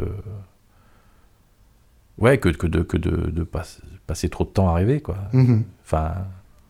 Ah, t'y t'y as déjà en partie répondu, mais je, je, veux, je veux vraiment euh, euh, tirer la, la substantifique moelle de, de ta vision des choses. Tu, tu as ce point de vue privilégié parce que tu as à la fois euh, vécu longtemps euh, en tant que fan de... Enfin, fan de matos à, à relativiser, mais en tout cas en tant que qu'acheteur et utilisateur de matos, euh, tu as connu plusieurs modes successifs, tu as connu plein de marques, plein de modèles, Ouais. tu as été, euh, toujours d'ailleurs euh, testeur pour des, des magazines, Mhm. donc tu as vu défiler probablement plus de matos que, que nous tous euh, cumulés. Quelle, quelle vision tu as de l'évolution du matos sur les, sur les 20 ou 25 dernières années? Moi je pense que à partir du moment où on veut jouer de la musique, euh, une musique qui s'est arrêtée selon tes dires en 79, euh, non mais si tu veux jouer du rock and roll, ben faut utiliser les outils du rock and roll. Donc euh, donc euh, le progrès en lui-même, on n'en a absolument rien à faire. La, période classique est passée. Mhm. Donc si on veut jouer du... bah, Enfin, évidemment, les- la technologie existe, les instruments e- existent, pourquoi on est encore en train de se s'intéresser euh, à des amplis à lampe et, euh, et, et à des guitares dont les, les designs datent des, des années 50 ou, Mhm. fin 40 euh, bah, parce que c'est les outils qui vont pour jouer cette musique-là. Donc pour moi, est-ce qu'il y a besoin d'avoir un, un progrès technique à ce niveau-là? Non, je crois pas. Si la musique évolue et que par exemple on a une musique qui fait appel au, au noise gate, à des choses comme ça, et qui se joue très, beaucoup mieux sur un, sur un fractal que sur un ampli à lampe, Mhm. Eh ben, eh ben c'est cool. Enfin, je veux dire, il faut, faut, faut, utiliser ces outils-là. C'est ce qui sert à jouer cette musique-là. Les, les, mecs qui, qui jouaient du, du, du gent, ils, enfin, beaucoup ont commencé effectivement euh, dans leur home studio à utiliser des plugins ultra violents Mhm. euh, et, euh, et des freeware. Enfin, Bien sûr. euh, il me semble que, que Pierre Danel euh, utilise. euh, Le bout. Ouais, enfin, non, mais. Pas, pas forcément du. du, du- c'est simplement le matos qui est disponible à ce moment-là. Ouais, les, les évolutions technologiques, après, elles sont, elles sont bien si ça te permet de mieux jouer, ça te permet de. ou d'offrir à, à un plus grand nombre euh, du, du matos euh, abordable. Mais en vrai, les révolutions, elles se font. euh, moi, je pense que la révolution, elle a été dans le fait que. euh, on a acquis la, la quasi-certitude que pour être guitariste, il faut avoir 30 guitares. Et que, et que vu que les guitares, c'est des instruments qui sont pas chers, tu peux te permettre d'en avoir plein. Ça, c'était pas le cas dans les années 90 Ben, je pense que dans les années 90, il y avait encore le, le fait que tu as une guitare, tu as une guitare. Quoi. Il n'y avait, pas- il y avait pas le, cette idée d'accumulation. Pour moi, il y a un- le, le fait qu'on passe à la production asiatique a été juste une ouverture pour, euh, certes, une démocratisation, mais en fait pour une surproduction. Moi, je pense que la planète, Mm. elle est équipée en fait en guitare, euh, en vrai. Non, mais euh, Ah oui, oui, moi j'ai- cette conviction aussi que, euh, que, que Fender pourrait fermer toutes ses usines demain. on aurait quand même toutes les Fender dont on a besoin sur Zicam en- et Le Bon Coin. Mais c'est ça, c'est alors j'avais une j'ai eu une, une discussion il y a il y a dix ans avec Alain Versini qui était le, le le directeur de publication de Guitare Extrême, Bassiste Magazine, Batterie Magazine et, et Guitare Sèche le Mag. Et euh, moi j'étais persuadé que l'avenir du du marché, en tout cas l'avenir de la, une grande partie de l'avenir du marché de la musique, notamment dans nos pays qui sont des pays minoritaires en termes de, de part de marché par rapport à des marques comme, euh, comme Fender, Gibson, qui n'ont sûr. absolument rien à carrer de la France, limite de l'Europe, Mhm. et qui pensent en termes globaux et qui là leur- vers les, les marchés russes et, et- Et et chinois. Qui sont, euh, faut être très honnête, les seuls qui tirent euh, actuellement le- la croissance euh, de, notre secteur.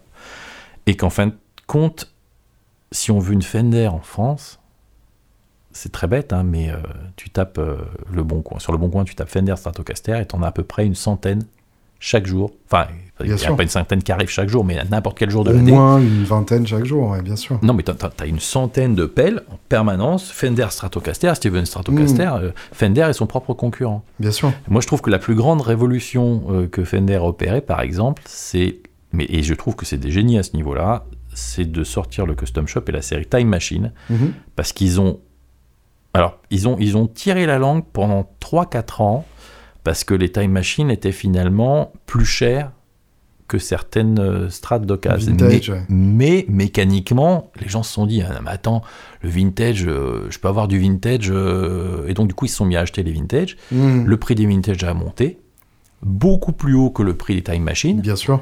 Résultat, Fender ayant intégré leur, euh, le, le marché de manière globale en prenant en compte leurs propres instruments sur le marché de l'occasion, Mhm. ils ont réfléchi à la chose comme ça, ce qui fait que du coup le vintage étant venu beaucoup plus haut, ils ont monté le prix des Time Machines. Ils ont commencé à ressortir des, des grattes un peu plus chères en, production US, les Deluxe qui ont commencé à être un peu plus chers. Ça a tiré les prix, les standards ont suivi. Donc du coup, il y a la place pour les Mexiques. Les Mexiques ont monté de prix. Tiens, il y a la place pour la classique, euh, les Squire Classic Le haut de gamme Squire. Et voilà, ils ont augmenté le haut de gamme Squire, ils ont refait des petites... euh, Et en fait, ils ont euh, étalé le marché. Et je Mm. pense que les révolutions et son marketing, elles sont pas nécessairement... Oui, il y a le numérique qui est arrivé, mais enfin, le numérique pour imiter des amplis à lampe... euh, Oui. Bah non, en fait. euh, Enfin, euh, si, si c'est pour jouer toujours avec le même son et... euh, Enfin, les gens qui ont besoin de, de- de- des outils numériques, c'est des gens qui changent beaucoup de, de son, d'ambiance, faut aller très très Mhm. vite, euh, faut avoir un backup euh, absolument identique. Bah, avoir un backup absolument identique de, de 4 stacks euh, Mesa Boogie, euh, bah non, vaut mieux avoir un fractal. Bien sûr. Et non, ça coûte moins cher d'acheter deux fractales. Quand tu dois prendre l'avion, voilà. Mhm. Oui, génial. Mais en fait, après, tout sonne bien. Donc, euh, non, mais il y a, il y a- Encore une exergue magazine. ouais, non, mais il y a, pas de matos qui sonne pas Tout bien. sonne bien. Bah oui, oui, bien sûr. C'est, ça existe plus. Des, mauvaises guitares, ça existe plus, en vrai. Ce Mhm. qu'il faut savoir, c'est ce à quoi ça peut servir. Euh, les limitations de. C'est ça, c'est ce à quoi servent les tests dans les magazines, c'est de te dire, ok, ça, ça sert à ça, ça sert ça peut servir à ça, mais enfin bon, euh, voilà. Mm. Si vous voulez faire ça, vous risquez d'avoir des problèmes. Mais pour. Il n'y a plus une marque qui sort un truc. euh, Vraiment pourri. ouais. Non, la seule, la, Mm. la seule révolution, et pour moi elle est assez dramatique, c'est le, le fait qu'on soit passé euh, à la consommation en ligne et que euh, on ait perdu le lien avec les magasins. Alors, Ouais. les, on peut dire les magasins ont fait leur propre, euh, leur propre malheur parce qu'on se rappelle tous d'anecdotes dans les magasins ou les magasins parisiens ou les magasins de province où les mecs en ont marre de voir débarquer des gens qui viennent Mm. juste pour essayer ou raconter leur vie ou jouer le riff d'Enter Sandman pour la, la onzième fois et, et ça a été un truc global, mais effectivement, il y a eu des vendeurs qui ont pu être un peu méprisants. Effectivement, une fois que tu as perdu un client, tu ne le revois plus. Bon. Bien sûr. Alors que, ben, évidemment, c'est plus facile d'aller sur Internet et puis de céder à l'achat d'impulsion. Et, Mm. et ça, ça a transformé énormément euh, les- la production, le, le, le- même le, le paysage médiatique. euh, Enfin, pour le bien, euh, je suis pas sûr, parce que finalement, euh, le meilleur moyen d'acheter un instrument, c'est de le rencontrer, et, Mhm. et que, et que imaginer que, à la fois, ça, et là, en l'occurrence, il y a, il y a un hiatus, il y a un truc absolument schizophrénique dans le fait que les gens sont à la fois euh, fétichistes de l'instrument unique en disant ouais mais cette guitare elle sonne mais parce qu'il n'y a, pas une guitare de la même série qui sonne et en même temps ils vont acheter euh, la guitare euh, sur catalogue Sans euh, l'avoir joué. euh, sans l'avoir joué, euh, bah, au bout d'un moment, euh, oui, si, on- si quelque chose t'arrive et puis que c'est finalement pas le, le bon truc, euh, bon, c'est possible parce que maintenant tu peux retourner, euh, tu peux retourner ton instrument, Mm. sans- mais enfin au terme de, de- en, termes de, de production, de, de- c'est surproduire pour finalement euh, pas arriver à un résultat bien, bien meilleur. Bien sûr. Donc moi le progrès, je le, Oui, et puis c'est c'est ce. C'est c'est s'empêcher la, la possibilité d'une surprise heureuse aussi. c'est ça. La, la plupart des grattes que j'ai gardées, par exemple cette, euh, cette vieille Gretsch euh, que, que- dont j'arrive pas à me débarrasser, euh, c'est une gratte que je m'attendais pas du tout à aimer. Ouais. Et d'ailleurs, tu, as- tu étais là le soir de notre rencontre.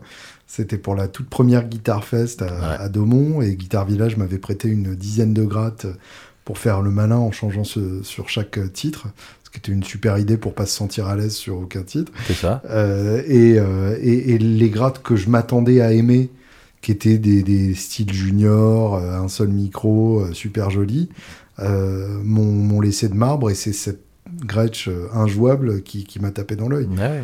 Et, et je ne l'aurais jamais rencontré si j'avais été sur Reverb euh, et que j'avais cherché les grattes que je pense aimer. Bien sûr, bien sûr. Alors si, il y a une autre, une autre révolution qui, pour moi, est, est de l'ordre du positif, c'est la révolution, on va dire, du boutique, Mhm. qui fait que là où on avait de la production standardisée de masse, et euh, on a pu, en augmentant le prix euh, dans des proportions qui sont absolument sans, sans rapport avec la, la valeur intrinsèque des composants, Mhm. Hein, euh, mais on valide des démarches maintenant quand on achète une pédale. On valide une démarche euh, pour qu'on achète une pédale de 100 balles parce qu'on aime bien ce que fait le, le gars qui produit ce truc-là. Parce sûr. que, et, et parce que derrière, on sait qu'il a des employés. En fait, surtout, ça a permis bah, des- une pédale à 200 balles. bah, au bout d'un moment, tu peux commencer à te dire je vais pouvoir monter mon entreprise, je vais pouvoir vivre de ça en honnête artisan. Et donc, du coup, on, on est revenu à un artisanat avec des mecs qui ont tenté des choses. Euh, Zivek, il a tenté des choses, il a pris une, il a pris une espèce de, de fuzz face et il a, il, a juste, euh, il a juste sorti tous les réglages, quoi. Mhm. À peu de choses près, si on, si on, si on, on va par là.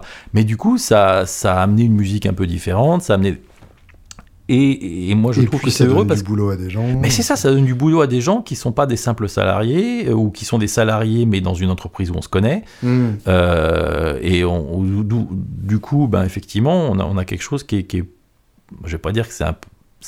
C'est à la fois un rêve de gauche et un rêve de droite, quoi. Mhm. C'est- Ouais. C'est-à-dire que le- il y a Oui, plein de petites entreprises qui sortent C'est à la fois de l'entrepreneuriat euh, et en même temps, et bah, tu connais les gens, quoi. Ouais, Tu ça. connais les gens que tu salaries, tu peux. Oui, et puis c'est des, c'est des ingénieurs euh, à velléité euh, artistique ou des artistes à, à velléité d'ingénierie. Ouais, là En on met de la morale là-dedans, je sais pas. je sais pas s'il faut, mais, mais non, mais et, et ça j'ai trouvé ça bien. Là, ce qui me fait un peu peur, c'est que je me rends compte que la plupart euh, des fabricants n'osent plus maintenant euh, faire, enfin, plus trop faire de folie. Mm. C'est-à-dire que un fabricant qui ne va faire que ses pédales à lui très spécifiques, moi je pense par exemple à Keystone, Ambroise de Keystone, Mhm. je, je- je l'ai croisé à Montrouge euh, au salon, Euh, et je lui ai dit vraiment, je, je lui ai exprimé toute mon admiration pour le fait de se concentrer sur des pédales hyper spécifiques qu'il n'y avait que lui qui faisait, et lui il a aucun... euh, aucune copie de Tube Screamer, aucune, Mhm. alors qu'effectivement, si tu veux être artisan et vivre de la pédale, faut quand même que tu fasses ta version de la Tube Screamer, faut que tu fasses ta version de. Parce que les gens vont aussi acheter ça, et c'est Oui. ce qui va te permettre, en gros, euh, si t'es si t'es boulanger et que, et que tu veux faire des pâtisseries un petit peu, euh, voilà, faut quand Mm. même que tu fasses de la baguette à côté, parce que c'est quand même le gros de ce qui sûr. va amener les gens dans ton magasin. Euh, donc il y a quand même aussi une standardi- standardisation, euh, et au, qu'au bout d'un moment, effectivement, euh, bon, bah, s'il y a que des clones de clones, Oui. Est-ce qu'on a vraiment besoin d'une Phosphase en plus quoi? Voilà, c'est ça. Mm. Donc, donc, bon, il y, a- il y a à la fois les deux. Mais quand même, je trouve que le fait qu'il y ait de plus en plus de petits artisans qui se lancent là-dedans, qui puissent le faire parce que le prix des pédales a augmenté de manière totalement psychologique, mais ça a permis de, ouais, de laisser la place à ça. Et ça, c'est bien. Parce que finalement, euh, moi, je préfère effectivement acheter une, une pédale à un fabricant, euh, ou français ou américain, ou enfin quelqu'un qui paye ses salariés de manière. euh, voilà, euh, plutôt que de- de- d'acheter une copie chinoise faite au mépris total du, du droit d'auteur et de et Et potentiellement du droit humain. et du droit humain voilà parce que voilà c'est même si euh, pour euh, parce que pour euh, pour me faire une idée j'en ai acheté quand même une chier de pédales chinoises pour Mhm. voir ce que ça, ce que ça valait mis à part des problèmes de suivi de qualité mhm. qui, qui a euh, parce que au bout d'un moment une pédale elle est finie on la teste pas on l'envoie là puis si elle revient en retour et ben elle revient en retour et puis c'est pas grave on en a vendu euh, 10 millions on en Oui, a rien à bien foutre sûr. Euh, voilà donc tu peux avoir des problèmes de, de- de contrôle qualité pour le reste bah, quand tu respectes le circuit si a priori euh, les composants sont dans la dans la tolérance du truc Mhm. bah oui, tu vas avoir un rapport signal-bruit peut-être un peu différent, et encore Mm. entre le Surface Mount et le. la- bon, c'est encore des, des, des- des querelles de, de spécialistes. Je suis pas. je- Enfin, sincèrement, euh, tu mets un clon, une, clon, une clon chinoise ou, euh, ou une vraie clon, euh, Mm. si j'ai un truc à composer, à écrire, ou à arranger, ou à. Et à l'aveugle, je suis pas sûr que je pourrais faire la différence. Ah, mais moi, je suis sûr que je fais pas la différence. Après, si, si, si le fait de, de- de jouer un truc euh, cheap te bloque, ou te dire j'ai pas la vraie et ça te bloque, bah ça te bloque. Mhm. Ça, c'est un fait. Oui, ça, tu c'est contrôleras pas. Tu, tu peux pas le Bien contrôler. sûr. C'est la, c'est la panne, quoi. Je Mm. comprends pas, c'est la première fois que ça m'arrive. Euh, mais non, mais, mais, mais bien sûr qu'il y a une composante, il y a une composante, composante psy. Et, Ah bah, énorme, bien sûr. mais et voilà. Après, il faut, il faut aussi apprendre à se défaire de ça. Mhm. Ce qui compte, c'est pu- c'est- putain, c'est d'aller vite. Quoi. Enfin, d'aller vite. T'as une idée, putain, vas-y, enregistre-la. T'as- euh, dis pas, plus- attends, non, parce plus- que la semaine prochaine, j'ai ma. Plus que d'aller vite, je dirais un flow. Oui, Il y, a, il y a vraiment une question de fluidité, de, de C'est ça. flow, de, de c'est le moment. C'est le moment. Mhm. Donc, euh, donc si t'as que ça, t'as que ça et personne t'en voudra. Puis ça fera une belle histoire à raconter en plus. Tout ça pour en arriver à quelle conclusion? C'est-à-dire que tu nous as mentionné euh, ton, ton bandmaster adoré. Euh, c'est quoi l'essentiel de ton, de ton cheptel? Euh, le, le matos, tu veux dire? Bien sûr. Ouais, euh, ouais, le, le, le bandmaster. Euh, Je t'ai souvent vu avec une Trussard aussi. ouais, je l'ai encore, je encore là. J'aime bien la Trussard. Une parce télé, que Trussard. Ouais, c'est une télé. elle- surtout, elle est un peu imprévisible en fait. C'est-à-dire que c'est une télécaster, mais vu qu'elle est un peu creuse, euh, Mm. elle va prendre le feedback un peu plus vite. Et, et c'est intéressant parce que des fois, tu, tu vois, tu joues juste un si mineur.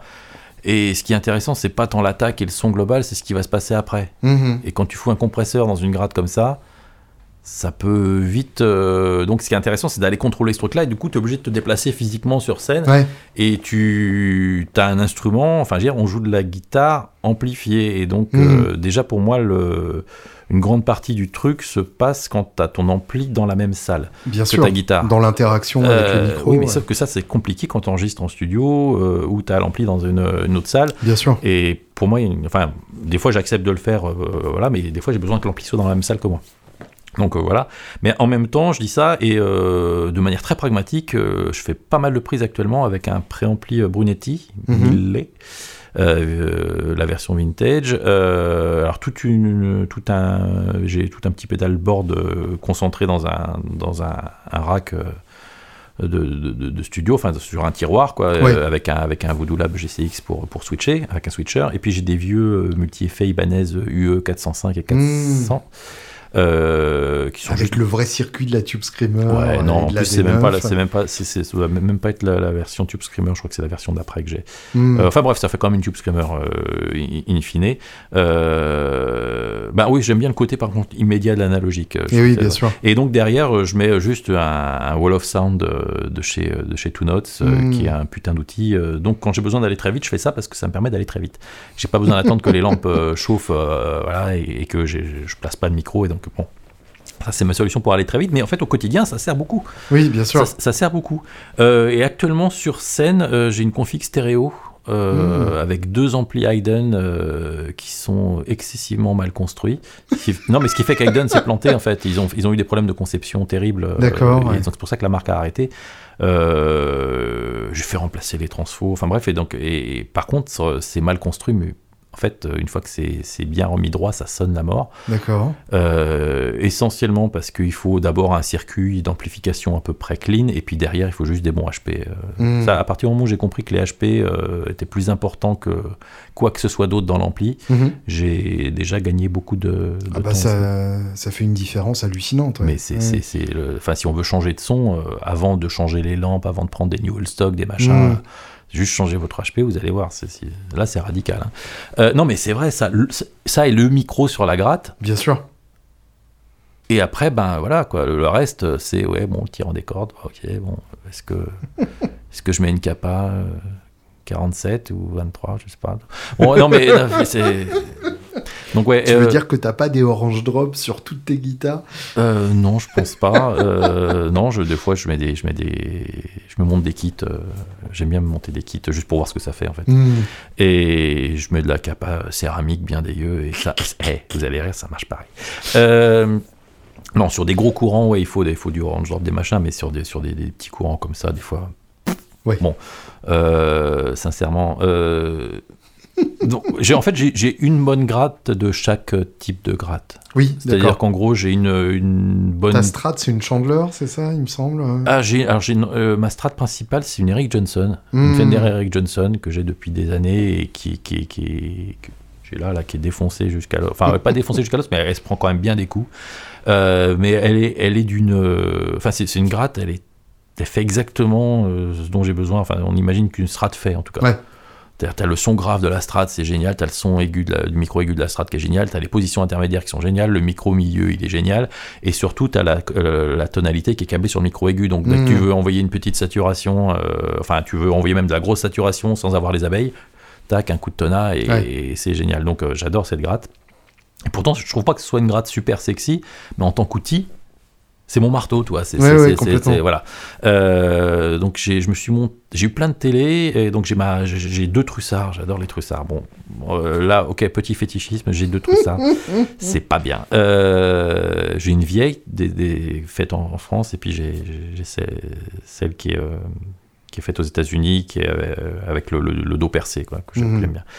la Chandler dont tu parles, c'est une gratte que j'ai montée avec un, un multibender Mhm. pour jouer au bottleneck et, euh, et avoir euh, des, des, effets un peu pédal style. C'est vraiment un outil studio, pareil, c'est pas une gratte qui est très sexy en soi, euh, même si j'adore les, les Chandler, mais, mais, mais c'est vraiment de, parce que c'était moins cher que d'acheter une custom shop quoi. Ouais. Enfin, je veux dire, cette gratte là, j'ai payé 600 balles. Et oui, bien sûr. Alors que ça vaut largement custom shop US, mhm. c'est juste que personne ne les connaît en France et toutes les Chandler que j'ai acheté, que j'ai acheté, je les ai achetés parce que personne ne les connaît et que ça me fait des meilleurs outils. J'ai une, une, par exemple, j'ai une vieille 555 euh, Pro mhm. qui est euh, en gros euh, sous licence Rickenbacker, mais qui est pas du tout une Rickenbacker et surtout qui est une gratte avec des micros mini humbucker. Mhm. En gros, c'est une Firebird, quoi. Oui, d'accord. Ben, ça en studio, c'est génial. La, la, gratte est un peu moche, pearl, enfin bleu euh, sérieusement, c'est pas très beau. Mais putain, qu'est-ce que ça sonne? Enfin, C'est génial. Mais je m'en sers que quand j'ai besoin de faire une rythmique un peu crunchy. Enfin, je sais que mm. ça, ça va. je sais que ça va marcher. Ou, quand j'ai besoin d'un son strat sur scène et qu'en même temps j'ai besoin d'avoir presque un son booker, je sais que je peux prendre cette gratte là. Mm.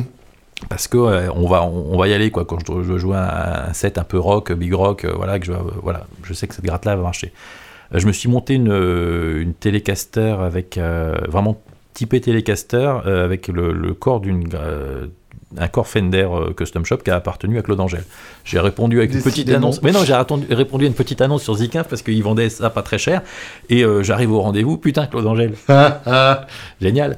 Euh, donc voilà, je me suis fait une strat télé aussi, euh, Warmoth, comme ça, parce que des fois j'ai besoin d'une strat un peu, et j'ai besoin beaucoup d'une télé. On a Mhm. plus besoin beaucoup d'une télé que d'une strat, mais on a quand même besoin d'un petit pont. Mais je vais pas me trimballer de grade, donc, euh, donc Mhm. euh, voilà. Mais c'est plus l'outil en fait qui est, qui est intéressant que. Ouais, je comprends. C'est parce que des fois, sur- on doit prendre l'avion, donc euh, j'ai moi pour prendre l'avion j'ai une housse double.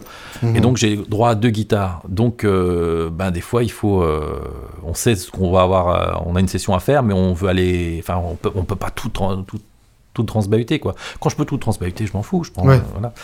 Euh, donc je prends la 335, je prends la Les Paul, je prends le- la Gretsch, euh, je prends la, la, la, la- la Dreadnought pour faire du strumming, je prends euh, Mm. la petite Vendramini pour faire de- du finger picking un petit peu Joli. voilà, je prends la 12 cordes Guild parce que, parce que la 12 cordes c'est la vie.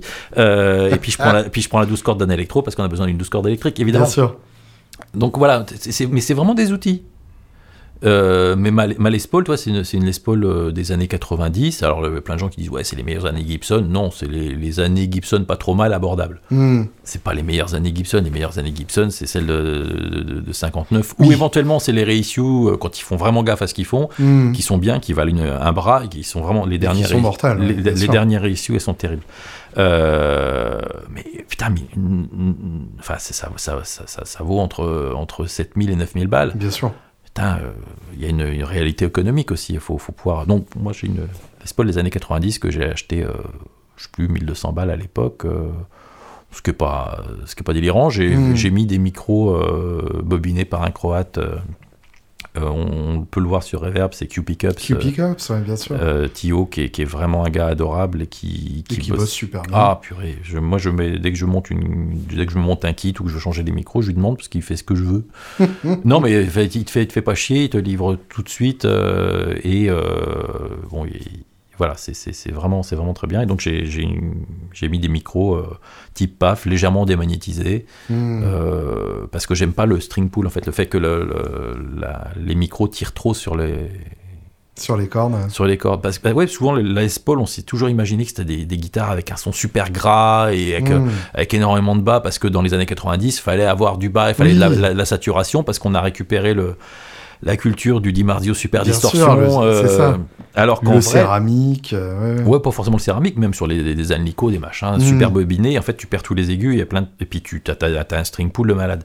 Enfin, le, le fait que l'aimant tire sur les cordes et, retient un peu la vibration. Donc, moi, j'aime bien monter mes micros un peu loin des cordes et pas trop avoir de. Mais il a- c'est- certaines, euh, certaines, certaines bursts que j'ai eu la chance de jouer, d'ailleurs, sonnaient quasiment comme des strats pour certaines. Ah, Euh, pour moi, alors, je suis, euh, moi, je suis hyper là- claquant.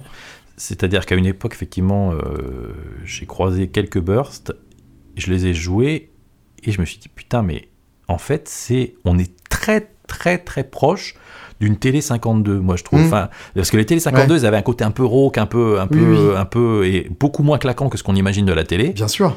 Non, une télé claquante, c'est fin 50. Ouais, c'est ça, c'est les White Guard et Ouais, compagnie. ça. Al- Alors que, putain, on part en. On, ah, on n'est pas fétichiste du tout. C'est vrai. T'avais dit.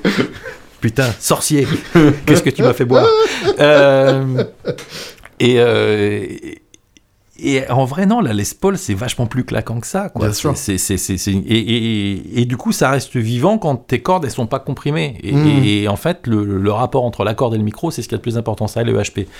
Donc, donc voilà. Mais moi, mon, mon- mon arsenal, en fait, il est, il est assez simple. Quoi. Les Paul 335, une Gretsch, euh, et puis, euh, et puis euh, une bonne télé, une bonne télé, une bonne strat. J'ai d'autres petits trucs que j'ai comme ça, tu récupères à un moment pour un projet une surfretteur, puis tu la Mhm. gardes parce que parce que il y a rien d'autre qui fait qui fait ce que fait une surfretteur par Ouais. exemple, voilà. Euh, je me suis acheté aussi une gratte un peu shredder, un peu, enfin c'est une Warmoth en fait, hein, c'est- un kit, euh, mais un peu style Charvel, euh, mais parce qu'une gratte avec un Floyd, ça fait des choses qu'une autre gratte peut pas faire. Bien sûr. Donc, euh, donc du coup, tu as, ce truc-là. Mais j'ai surtout en fait des trucs hein, de, de l'utilitaire. Tu vois, je vais avoir une Mm. basse. Enfin, c'est important d'avoir une basse fretless, une basse, une basse 5 cordes, une basse un peu typée précision que tu vas monter en filet plat. Ouais. Parce que, parce que tu vas pas passer 15 plombes à trouver le bon son. Non, mais c'est ce, son-là qu'on veut. Ok, tac, Mm. et, et tu, tu, tu vas direct. Donc tu voilà. Mais je vais avoir une petite mandoline, euh, un ukulélé, une, une, classe, une guitare corde nylon Hmm. une corde nylon fretless parce que je fais pas mal de whirl, donc, euh, donc voilà.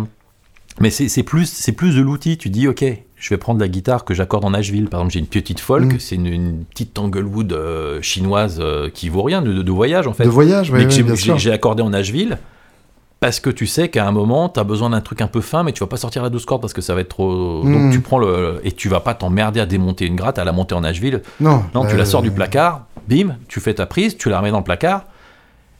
Et tu la ressortiras Et à tu la la, prochaine session. tu, la ressortir- tu la ressors à la prochaine session, mais du coup, tu vas très vite en fait. Bien sûr. C'est ce, qui, c'est ce qui permet d'aller très vite quand tu fais de la session, quand tu fais de la musique pour les autres. Ouais. Quand tu fais ta musique, moi, si je fais ma musique, ah non, je vais prendre, je vais prendre deux grattes. Hmm. En vrai, j'ai besoin de. Je, je- peut-être. euh, ouais, je prendre. euh, Enfin, si, si je devais garder euh, juste. Peut-être je garderais les deux grattes que j'ai dans, dans cet étui-là. La Eric Johnson. La Eric Johnson et, et une trussard. Parce que la trussard, elle est creuse et qu'on a presque un son de, de demi-caisse. Mhm. Peut-être c'est ça que je garderai, toi. Et alors que ça n'a rien à voir avec le fait que j'aime plus ces guitares. Ouais. J'aime pas plus ces guitares que les autres. Je m'en fous, en fait, je crois. non, mais ouais, vraiment, je, je, je m'en fous. tu me tends une, une belle perche euh, pour une question qui me, qui me hante. Si on veut t'écouter, qu'est-ce qu'on écoute? Parce que tu joues tellement sur plein de choses. Si on veut entendre l'essence de Régis Savigny, qu'est-ce qu'il faut écouter? Waouh, euh, putain, la question. Euh, Qu'est-ce que j'ai fait de, de- de bien euh, à peu près récemment? J'avais réalisé le premier album d'Anita Farmin qui s'appelle From Above euh, et j'aime bien les ambiances que j'ai fait dans cet album. Ok. Ça, ça, je trouve que c'est un, un boulot que j'ai j'ai bien aimé faire parce que précisément on a pu faire euh, un truc qui est entre la pop, la world, elle, elle est iranienne, donc elle chante un peu en iranien, mais on a fait vraiment de la vraie, euh, de, du, une vraie prod pop dessus. Euh, j'ai bien aimé ce que j'ai fait aussi sur le, son dernier album Seasons aussi, qui est un peu Mhm. plus euh, un peu plus typé World pour le coup, mais euh, mais il y, a des- y a des belles réussites en termes d'ambiance. euh, mais sur, sur son premier album, c'était un truc un peu plus personnel. Enfin, en tout cas, Mhm. toutes les ambiances quasiment sont faites à base de guitare. Ça c'est bien. Et sur, euh, sur internet, on peut aller voir le clip de stand, euh, au stand avec un A, O-S-T-A-N-D-E, qui s'appelle Février et qui est un, un truc que j'aime bien aussi, euh, parce que c'est le premier chorus que je fais au, au bottleneck. euh, voilà, et, Excellent. et, et j'ai vraiment bien aimé le, le bottleneck. euh, du coup, je m'y suis mis un, un peu plus sérieusement. Bon, mais c'est c'est une. Pareil, là j'ai ouvert, une- ouvert une porte, mais ne venez pas avec moi, c'est pas encore prêt, c'est pas encore rangé là. C'est un, c'est un bazar. Venez pas, il y a du bordel partout. C'est un bazar. En plus, moi j'aimerais beaucoup jouer le bottleneck avec le petit doigt. Hein Et sauf que j'ai un petit doigt, tu vois, il est mal, euh, mal foutu, il est, il est beaucoup plus court. Que, donc, en fait, les Mmh. bottlenecks, je peux pas vraiment. Donc, je suis obligé de le mettre sur le troisième doigt et ça me limite beaucoup pour le jeu derrière. Le... Ouais. Mais, mais Moi, je mets, je mets sur travaille. le petit doigt, non pas qu'il soit particulièrement adapté, mais c'est juste que j'ai très très peur de rester coincé dedans. Et Ah du coup, oui. je- j'utilise mon doigt le plus susceptible de sortir facilement. Oui, effectivement, c'est une. comme quoi, les choix des fois qu'on fait sont, sont parfois liés à des contraintes qui n'ont rien à voir avec euh, l'inspiration la divine. musique, ouais. oui, l'inspiration divine. C'est ouais. ça, c'est beaucoup moins glamour que ce qu'on imagine. Euh, dernière question rituelle, les trois albums sans lesquels la vie n'aurait pas de sens. Euh, Ah tiens, qu'est-ce que... À une époque, c'est le premier qui me vient, je sais pas si c'est- encore vrai, mais quand même, euh, il y avait un album de Daniel Barenboim euh, qui s'appelait, pardon pour ceux qui parlent espagnol, Mi Buenos Aires Queridas, Ok. euh, qui en fait reprend euh, les airs de tango euh, qu'il avait entendus quand il était, quand il était jeune, puisqu'il est- il habitait en Argentine. Et donc il y joue, et c'est ça va avec un, un documentaire en plus qui était passé sur Arte à une époque. Bref, et le- l'album est superbe. Je trouve que les mélodies sont belles. Il y a du Piazzolla, il y a des- plein, de, plein de choses, du Carlos Gardel. Et- sauf que c'est joué par Daniel Barenboim, qui, est- qui est, en plus d'être un, un chef prodigieux, est un pianiste absolument monstrueux. Mhm. Euh, donc ça, ça en fait un. Euh, Peut-être je mettrais un album d'Annie Di Franco parce que c'était une grosse Mmh. influence pour moi. euh, dans le côté, euh, on fait avec ce qu'on a, on, on produit soi-même, euh, on produit beaucoup. Euh, je, je suis vraiment pour ça et surtout avec une écriture de, de dingue. Donc euh, peut-être euh, Revealing Reckoning de d'Annie Di Franco. Et il faudra couper parce que ça va être très long. euh, le C'est temps que- toujours le troisième qui est compliqué. oui, bien sûr. euh, sachant que les deux n'ont pas, ont pas une légitimité de, de- de dingue non plus. Mais, Oui, mais même. c'est au troisième que tu réalises qu'il t'en manque plus qu'un. Enfin, qu'il t'en reste plus qu'un. qu'est-ce que, qu'est-ce que je.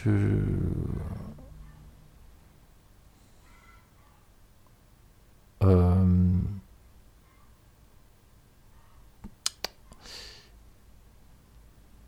Ouais, euh, je me rappelle même plus du nom de l'album, donc c'est pas ça. Non, mais c'est un, un truc de, de, de, de Bon Iver, mais oh, je suis pas sûr que Bon Iver, ça soit une bonne. euh, Parce que c'est un peu comme Annie Di Franco finalement, et j'écoute d'autres choses quand même. non, non, mais, mais, mais, non, mais c'est vrai. c'est euh,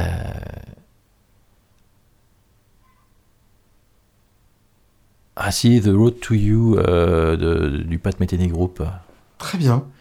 Qui, est, qui, est, qui, a été ma porte d'entrée euh, vers Pat Metheny et qui euh, qui, est- qui a pas une place particulière dans, sa discographie, mais pour moi c'était ma porte d'entrée et j'ai trouvé qu'on pouvait faire du jazz, euh, mais en- en ayant une forme complètement différente. Quoi. De- Last Train Home, par exemple, c'est typiquement euh, voilà, un morceau de jazz qu'on n'est absolument pas Mhm. qui est, qui est plus large que ça. euh, et, et Metheny, c'est un, génie absolu parce que précisément sa musique, euh, même s'il a fait jouer par d'autres, c'est encore sa musique. Quoi. Il, a, il, a, il a cette, cette, cette puissance-là et en même temps, il a la culture du rock et, et- et il joue du jazz et, et il prend n'importe quel son, même le, le son dégueu de.